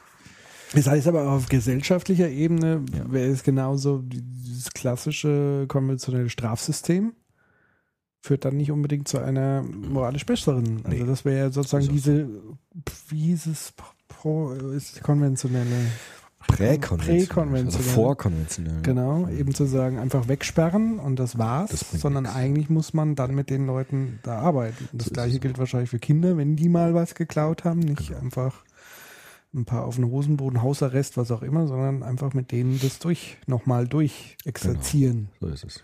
und ihnen erklären, warum. So ist es. Ganz klar, eindeutig. Zumal aber muss man fairerweise sagen, habe ich neulich auch im Fernsehen gesehen. Ich gucke einfach zu den Fernsehen. Ich platzt immer so viel Fernsehen. Da war so ein Bericht über Gefängnisse. Und ich weiß ja nicht, ob man dem Fernsehen trauen darf, aber die haben zumindest gesagt, dass die Gefängnisse. Bestimmt. Ja, Fernsehen hat ja immer recht. Ja, ja. Vor allem RTL und so, wo das kam. Das sind diese Semesterferien halt, weißt du? Also ich stehe halt morgens auf ich und mache erstmal eben. Ich habe das ja.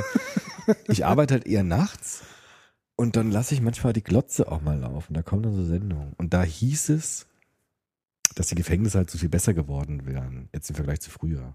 ja. Dass da viel mehr Leute, mit den Leuten gearbeitet wird. Und dass es sogar so ist, dass manche Richter empfehlen, wenn ich so einen jungen Straftäter habe, stecke ich ihn lieber ins Gefängnis, als dass ich ihm irgendwelche Sozialstunden aufbrumme. Weil bei den Sozialstunden wird mit dem überhaupt nicht gearbeitet. Da muss er im Kindergarten Müll aufsammeln, aber keiner macht was mit dem. Und im Gefängnis wird mit dem gearbeitet. Da gibt es dann Sozialarbeiter, die was mit dem machen. Das tu- tue ich den lieber ins Gefängnis, als gibt nicht Sozialstunden. Das ist auch ein bisschen verrückt, denkt man gar nicht, ne? Wenn das stimmt. Ja. Ja. Aber das fand ich ganz interessant. Egal. Unterm Strich gilt, man muss mit den Leuten arbeiten. Das ist das Entscheidende. Man muss das moralische Urteil ähm, schärfen. Mhm. Ganz entscheidend, ganz wichtig. Was macht man dann mit Soziopathen? Ja gut, Soziopath ist jetzt in der Pathologie. Also Soziopath ist ja eine ein klinisches Krankheitsbild. Aber da wäre jetzt nochmal die spannende Frage für, für diese äh, Kohlbergsche Variante. Mhm. Wie viel Empathie und wie viel Gefühl Mhm. brauche ich dafür, um sowas zu entwickeln? Also ich muss Mhm. mich ja irgendwie in Szenarien zumindest irgendwie Genau. Also der geht ganz stark auf diese Perspektivübernahme, wie du sie auch genannt hast. Also er sagt, je differenzierter die Perspektivübernahme ist, umso höher steigt mein moralisches Urteilsvermögen. Mhm. Also je mehr ich mich in die Perspektive des anderen hineinversetzen kann und je mehr ich mich in die Perspektive von möglichst vielen. Allen, ja. Genau. Und das, das sagt auch dann ein Philosoph, der, der, der Rawls, John Rawls, der sagt, das perfekte moralische Urteil ist eigentlich das, das alle denkbaren Perspektiven einbeziehen kann. Mhm. Das kann niemand. Ja. Mhm. Aber das ist das Ziel gewissermaßen. Also möglichst viele Perspektiven einnehmen zu können auf ein Problem. Mhm. Und das schärft dein Urteilsvermögen, weil umso differenzierter wirst du halt. Mhm. Genau. Und deshalb sind auch für, für Jugendliche solche Erfahrungen mit anderen Menschen wichtig. Ja? Mhm. Also äh, mit unterschiedlichsten Leuten in Kontakt zu kommen, mit denen zu reden, sich Geschichten anzuhören und so weiter, um Perspektiven sammeln zu können. Ja? Wie siehst du das? Aus welcher Perspektive siehst du das? Und, du? und das schärft alles das moralische Urteilsvermögen. Gibt mir aber auch tatsächlich so ein bisschen Hoffnung, Mhm. weil, also selbst wenn wir jetzt wieder bei der Glotze bleiben, Ja. wenn du jetzt so vergleichst Fernsehserien Mhm. heute und vor 30 Jahren, Mhm. Die haben sich ja extrem gewandelt. Ja. Also sie sind ja extrem komplex und multiperspektivisch. Also wir haben jetzt äh, Dexter, Okay, hab ich schon mal ein gehört. Serienkiller, äh, in den du dich hineinversetzt. Sopranos. Mhm. Also wo du sozusagen ganz viele Dilemmas hast, wo du dich aber sozusagen mit dem klassischen Bösewicht, wo das ja immer sehr klar getrennt war, gut, böse, du plötzlich dich aber in den Bösen sympathisierst, dich reinversetzen kannst und auch verstehen kannst, warum er jetzt so ist, wie er ist und so handelt und so weiter und so fort. Mhm.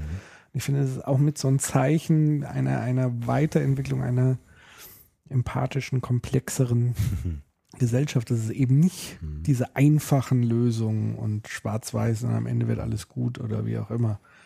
Ähm, ähm, wird. Das ist für mich so, so ein Ausdruck dafür eigentlich, so ein Stück weit. Könnte man sagen. Ich meine, die Fernsehlandschaft ist halt so plural geworden, wie unsere Gesellschaft plural geworden Ja. ist. Ne? Es gibt halt immer noch die ganz einfachen Sachen. Klar. Es gibt aber auch halt vielleicht ein paar mehr differenzierte. Aber vielleicht war das früher auch schon so, weiß ich nicht genau.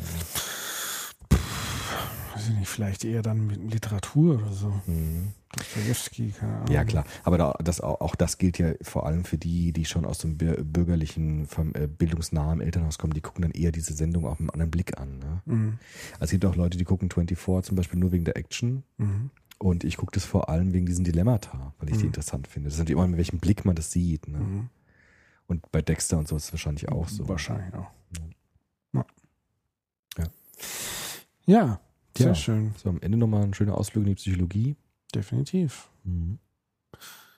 Also jetzt haben wir geklärt, wie entstehen, was sind Werte, wie entstehen sie, wie wandeln sie sich. Ja. Und wie kommt es dazu, dass wir moralische Werte ausbilden? In uns. Und letztendlich ist immer die Frage, ist es richtig? Ja. Und am Ende ist es dann doch die Ethik. Ja.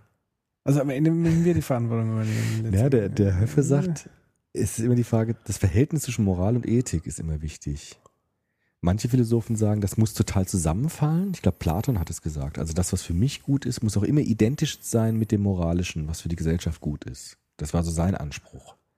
Also jemand muss seine Ethik genau deckungsgleich machen mit der gesellschaftlichen Moral. Dann ist das Leben perfekt. Ja, Wenn das für mich gleichzeitig das ist, was für alle gut ist. aber äh, in unserer heutigen Gesellschaft äh, müssen wir ja zwangsläufig scheitern. Genau, weil es ist ja so plural geworden. Und es gibt halt Philosophen, die sagen, das eine hat mit dem anderen gar nichts zu tun. Also vielleicht würde das der Förster sagen. Also zu sagen, Moral ist das eine und Ethik ist aber was ganz anderes und beides muss beachtet werden. Also es gibt natürlich Moral für uns alle, so Grundbasis äh, des Mhm. Gemeinschaftslebens. Und dann muss aber möglichst viel Ethik entstehen bei jedem individuell. Also welche Werte bilden sich da aus, welche, welche Lebensperspektiven kommen dann da zustande auf dieser Basis dieser allgemeinen moralischen Grundlagen. Und da gibt es so verschiedene, also verschiedene Verhältnisbestimmungen von Moral und Ethik eigentlich. Ne? Mhm.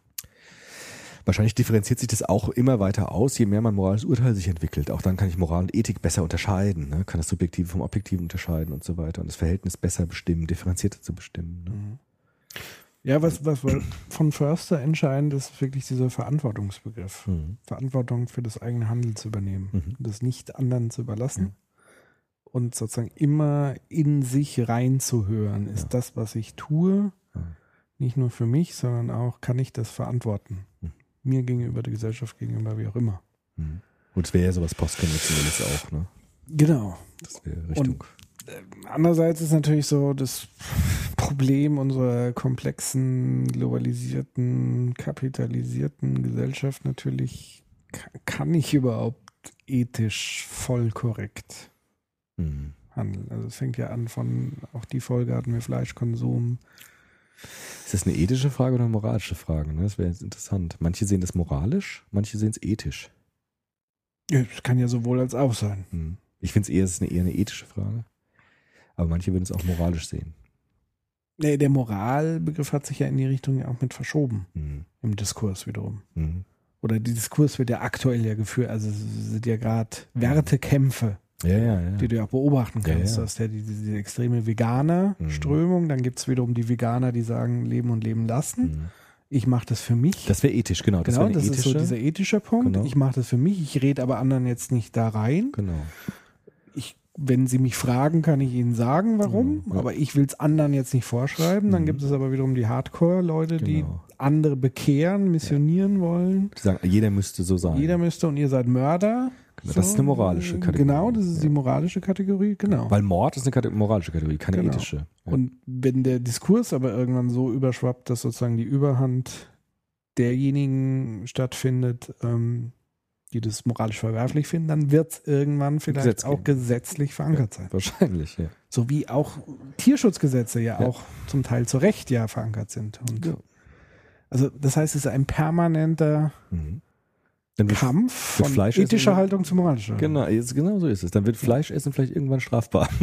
Da gibt es wahrscheinlich dann so Untergrundfleischesser. Ja, gibt's ja jetzt schon. Gibt es jetzt schon. Also du hast, ja, also im äh, verbotene Arten. Also es gibt ja, stimmt, tatsächlich so Stimmt, richtig, ja. verbotene Tierarten. Dann gibt's so Geheimrestaurants, Die haben das dann. Mhm. wo du das für viel Geld äh, von Aussterben bedrohte Tierarten verspeisen kannst. Stimmt. Ja, richtig. Äh, Eigentlich pervers ist, aber Das stimmt. da ja. gibt es schon in den Ansätzen. Genau. Also dieses Verhältnis von Moral und Ethik, das ist, glaube ich, entscheidend, weil ähm, und das, was wir jetzt ein bisschen vernachlässigt haben, ist dann der Übergang von Moral zu Recht. Aber da kenne ich mich auch nicht so gut aus. Also wann wird ein moralisches Gebot dann auch zum rechtlichen Gebot? Da müssen ja noch wieder ein paar Schritte dann kommen. Das weiß ich, muss man Juristen mal fragen, wie das genau ist. Aber ähm, das wäre jetzt auch nochmal eine Perspektive, die wir jetzt nicht so stark hatten. Ja, das ist ja dann tatsächlich nochmal eine politische Ebene. Genau, das, da geht es um Gesetzbeschlüsse und so, auch um, um äh, Formalisierungsprozesse. Aber ähm, diese, ich finde diese Moralisierung von Dingen interessant. Religion kann man moralisieren, ja, Fundamentalismus. Mhm.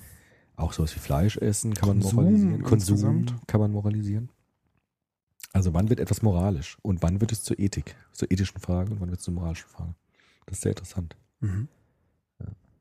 Ja, also vielleicht haben wir das irgendwann, Was? dass man Fleischessen verboten ist. Also dass das dann, dass man sich strafbar macht. Oder im Geheimen das macht halt. Also wie du gesagt hast, gibt's schon. Und vielleicht gibt's das Ja. irgendwann für alle Tiere. Ja, es gibt ja für Tierarten das ja auch Ja. zumindest äh, wiederum religiös, moralisch Stimmt. verankert. Aber in pluralen Gesellschaften wäre es dann auch wieder eine ethische Frage und keine moralische. Also Hindus hier essen kein, oder Muslime essen kein Also sag mal, die, die, es eine Wahrscheinlichkeit in einer pluralistischen Gesellschaft, dass es ein moralisches Verbot ist, ist sehr gering. ist gering eher, glaube ich auch. Und das wäre jetzt für mich als sehr liberaler Mensch, nicht im Sinne von FDP-liberal, Ja. So ein richtig liberal. sondern liberal im Sinne von selber Verantwortung für die eigene Handlung und nachdenken, was ich tue Hm. und was kann ich vertreten, was nicht, würde ich jetzt anderen nicht vorschreiben wollen. Ja.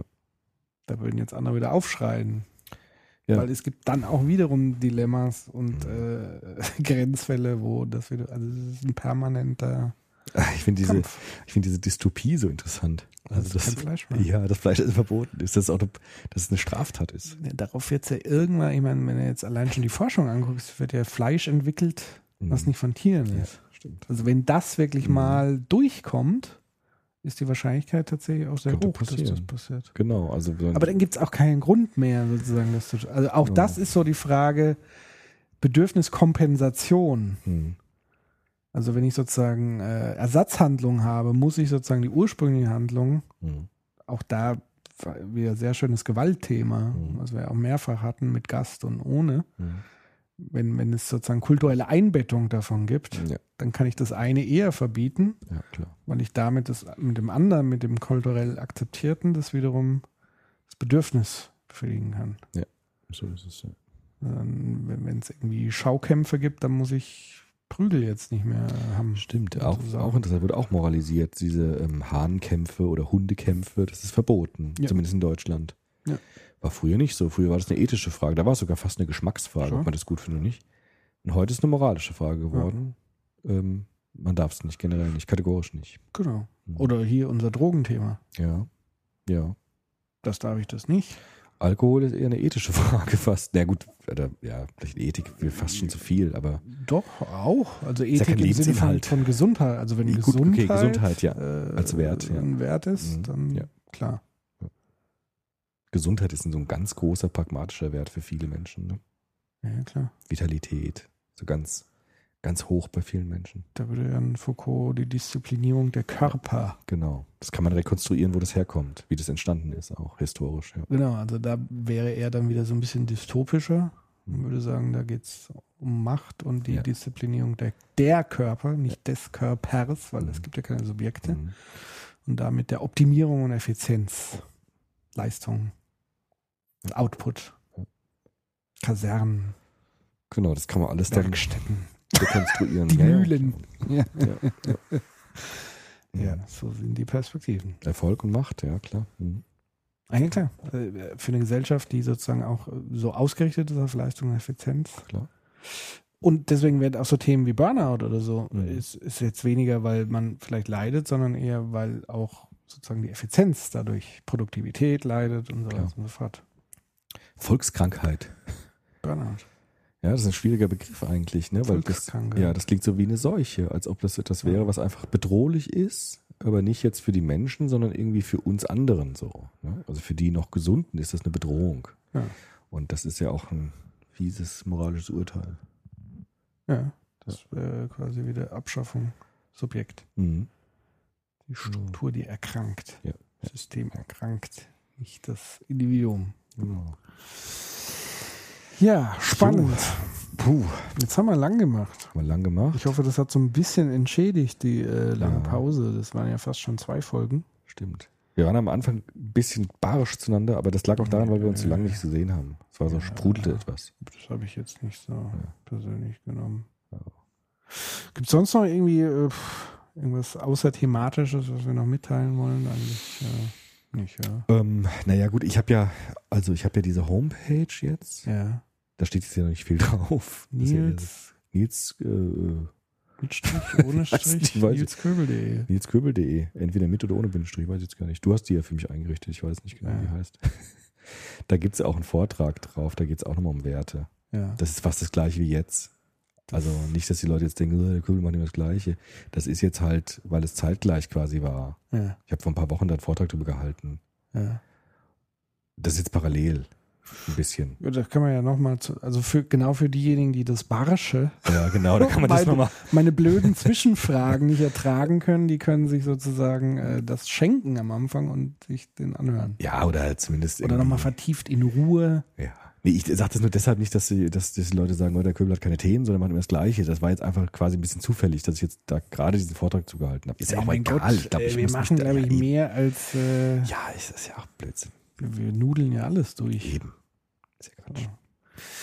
Wir müssen eh mal überlegen, ob es kam ja mal äh, ein Vorschlag aus der Hörerschaft, die gesagt haben, es ist eigentlich egal, dass er jetzt nichts Neues macht, sondern guckt euch doch eher so Mhm. aktuelle Themen aus den Dingen Mhm. an, die ihr alle schon jetzt gemacht habt. Genau, eine Anwendungs- genau anwendungsorientiert. Also Ist halt immer ein bisschen sowas wie die schwierig. Wulf-Folge oder sowas.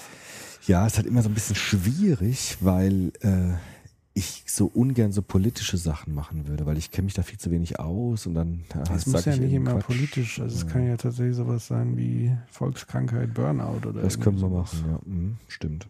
So. So ein Thema, einfach so ein, genau, so ein Gesellschafts-, also gesellschaftlich angesagtes Thema oder so, was gerade, gerade viel diskutiert wird oder so. Ja. Ja. Kann man ja mal rückmelden vielleicht, ob das Interesse, ob das Interesse finden würde oder so.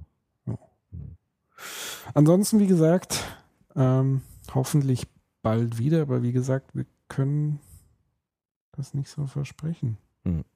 Aber ich hoffe mal bald wieder zu Ja, einem spannenden irgendwann, anderen Thema. irgendwann kommt was. Jupp. Vielleicht können wir ja auch nochmal dieses Empathie-Ding noch. Aber haben wir jetzt Mhm. auch viel darüber gesprochen. Haben wir viel gesprochen, aber gut. Gut. Gut. In diesem Sinne, wir freuen uns wieder über, über Feedback, Diskussion. Und bis zum nächsten Mal. Bis zum nächsten Mal. Tschüss. Tschüss.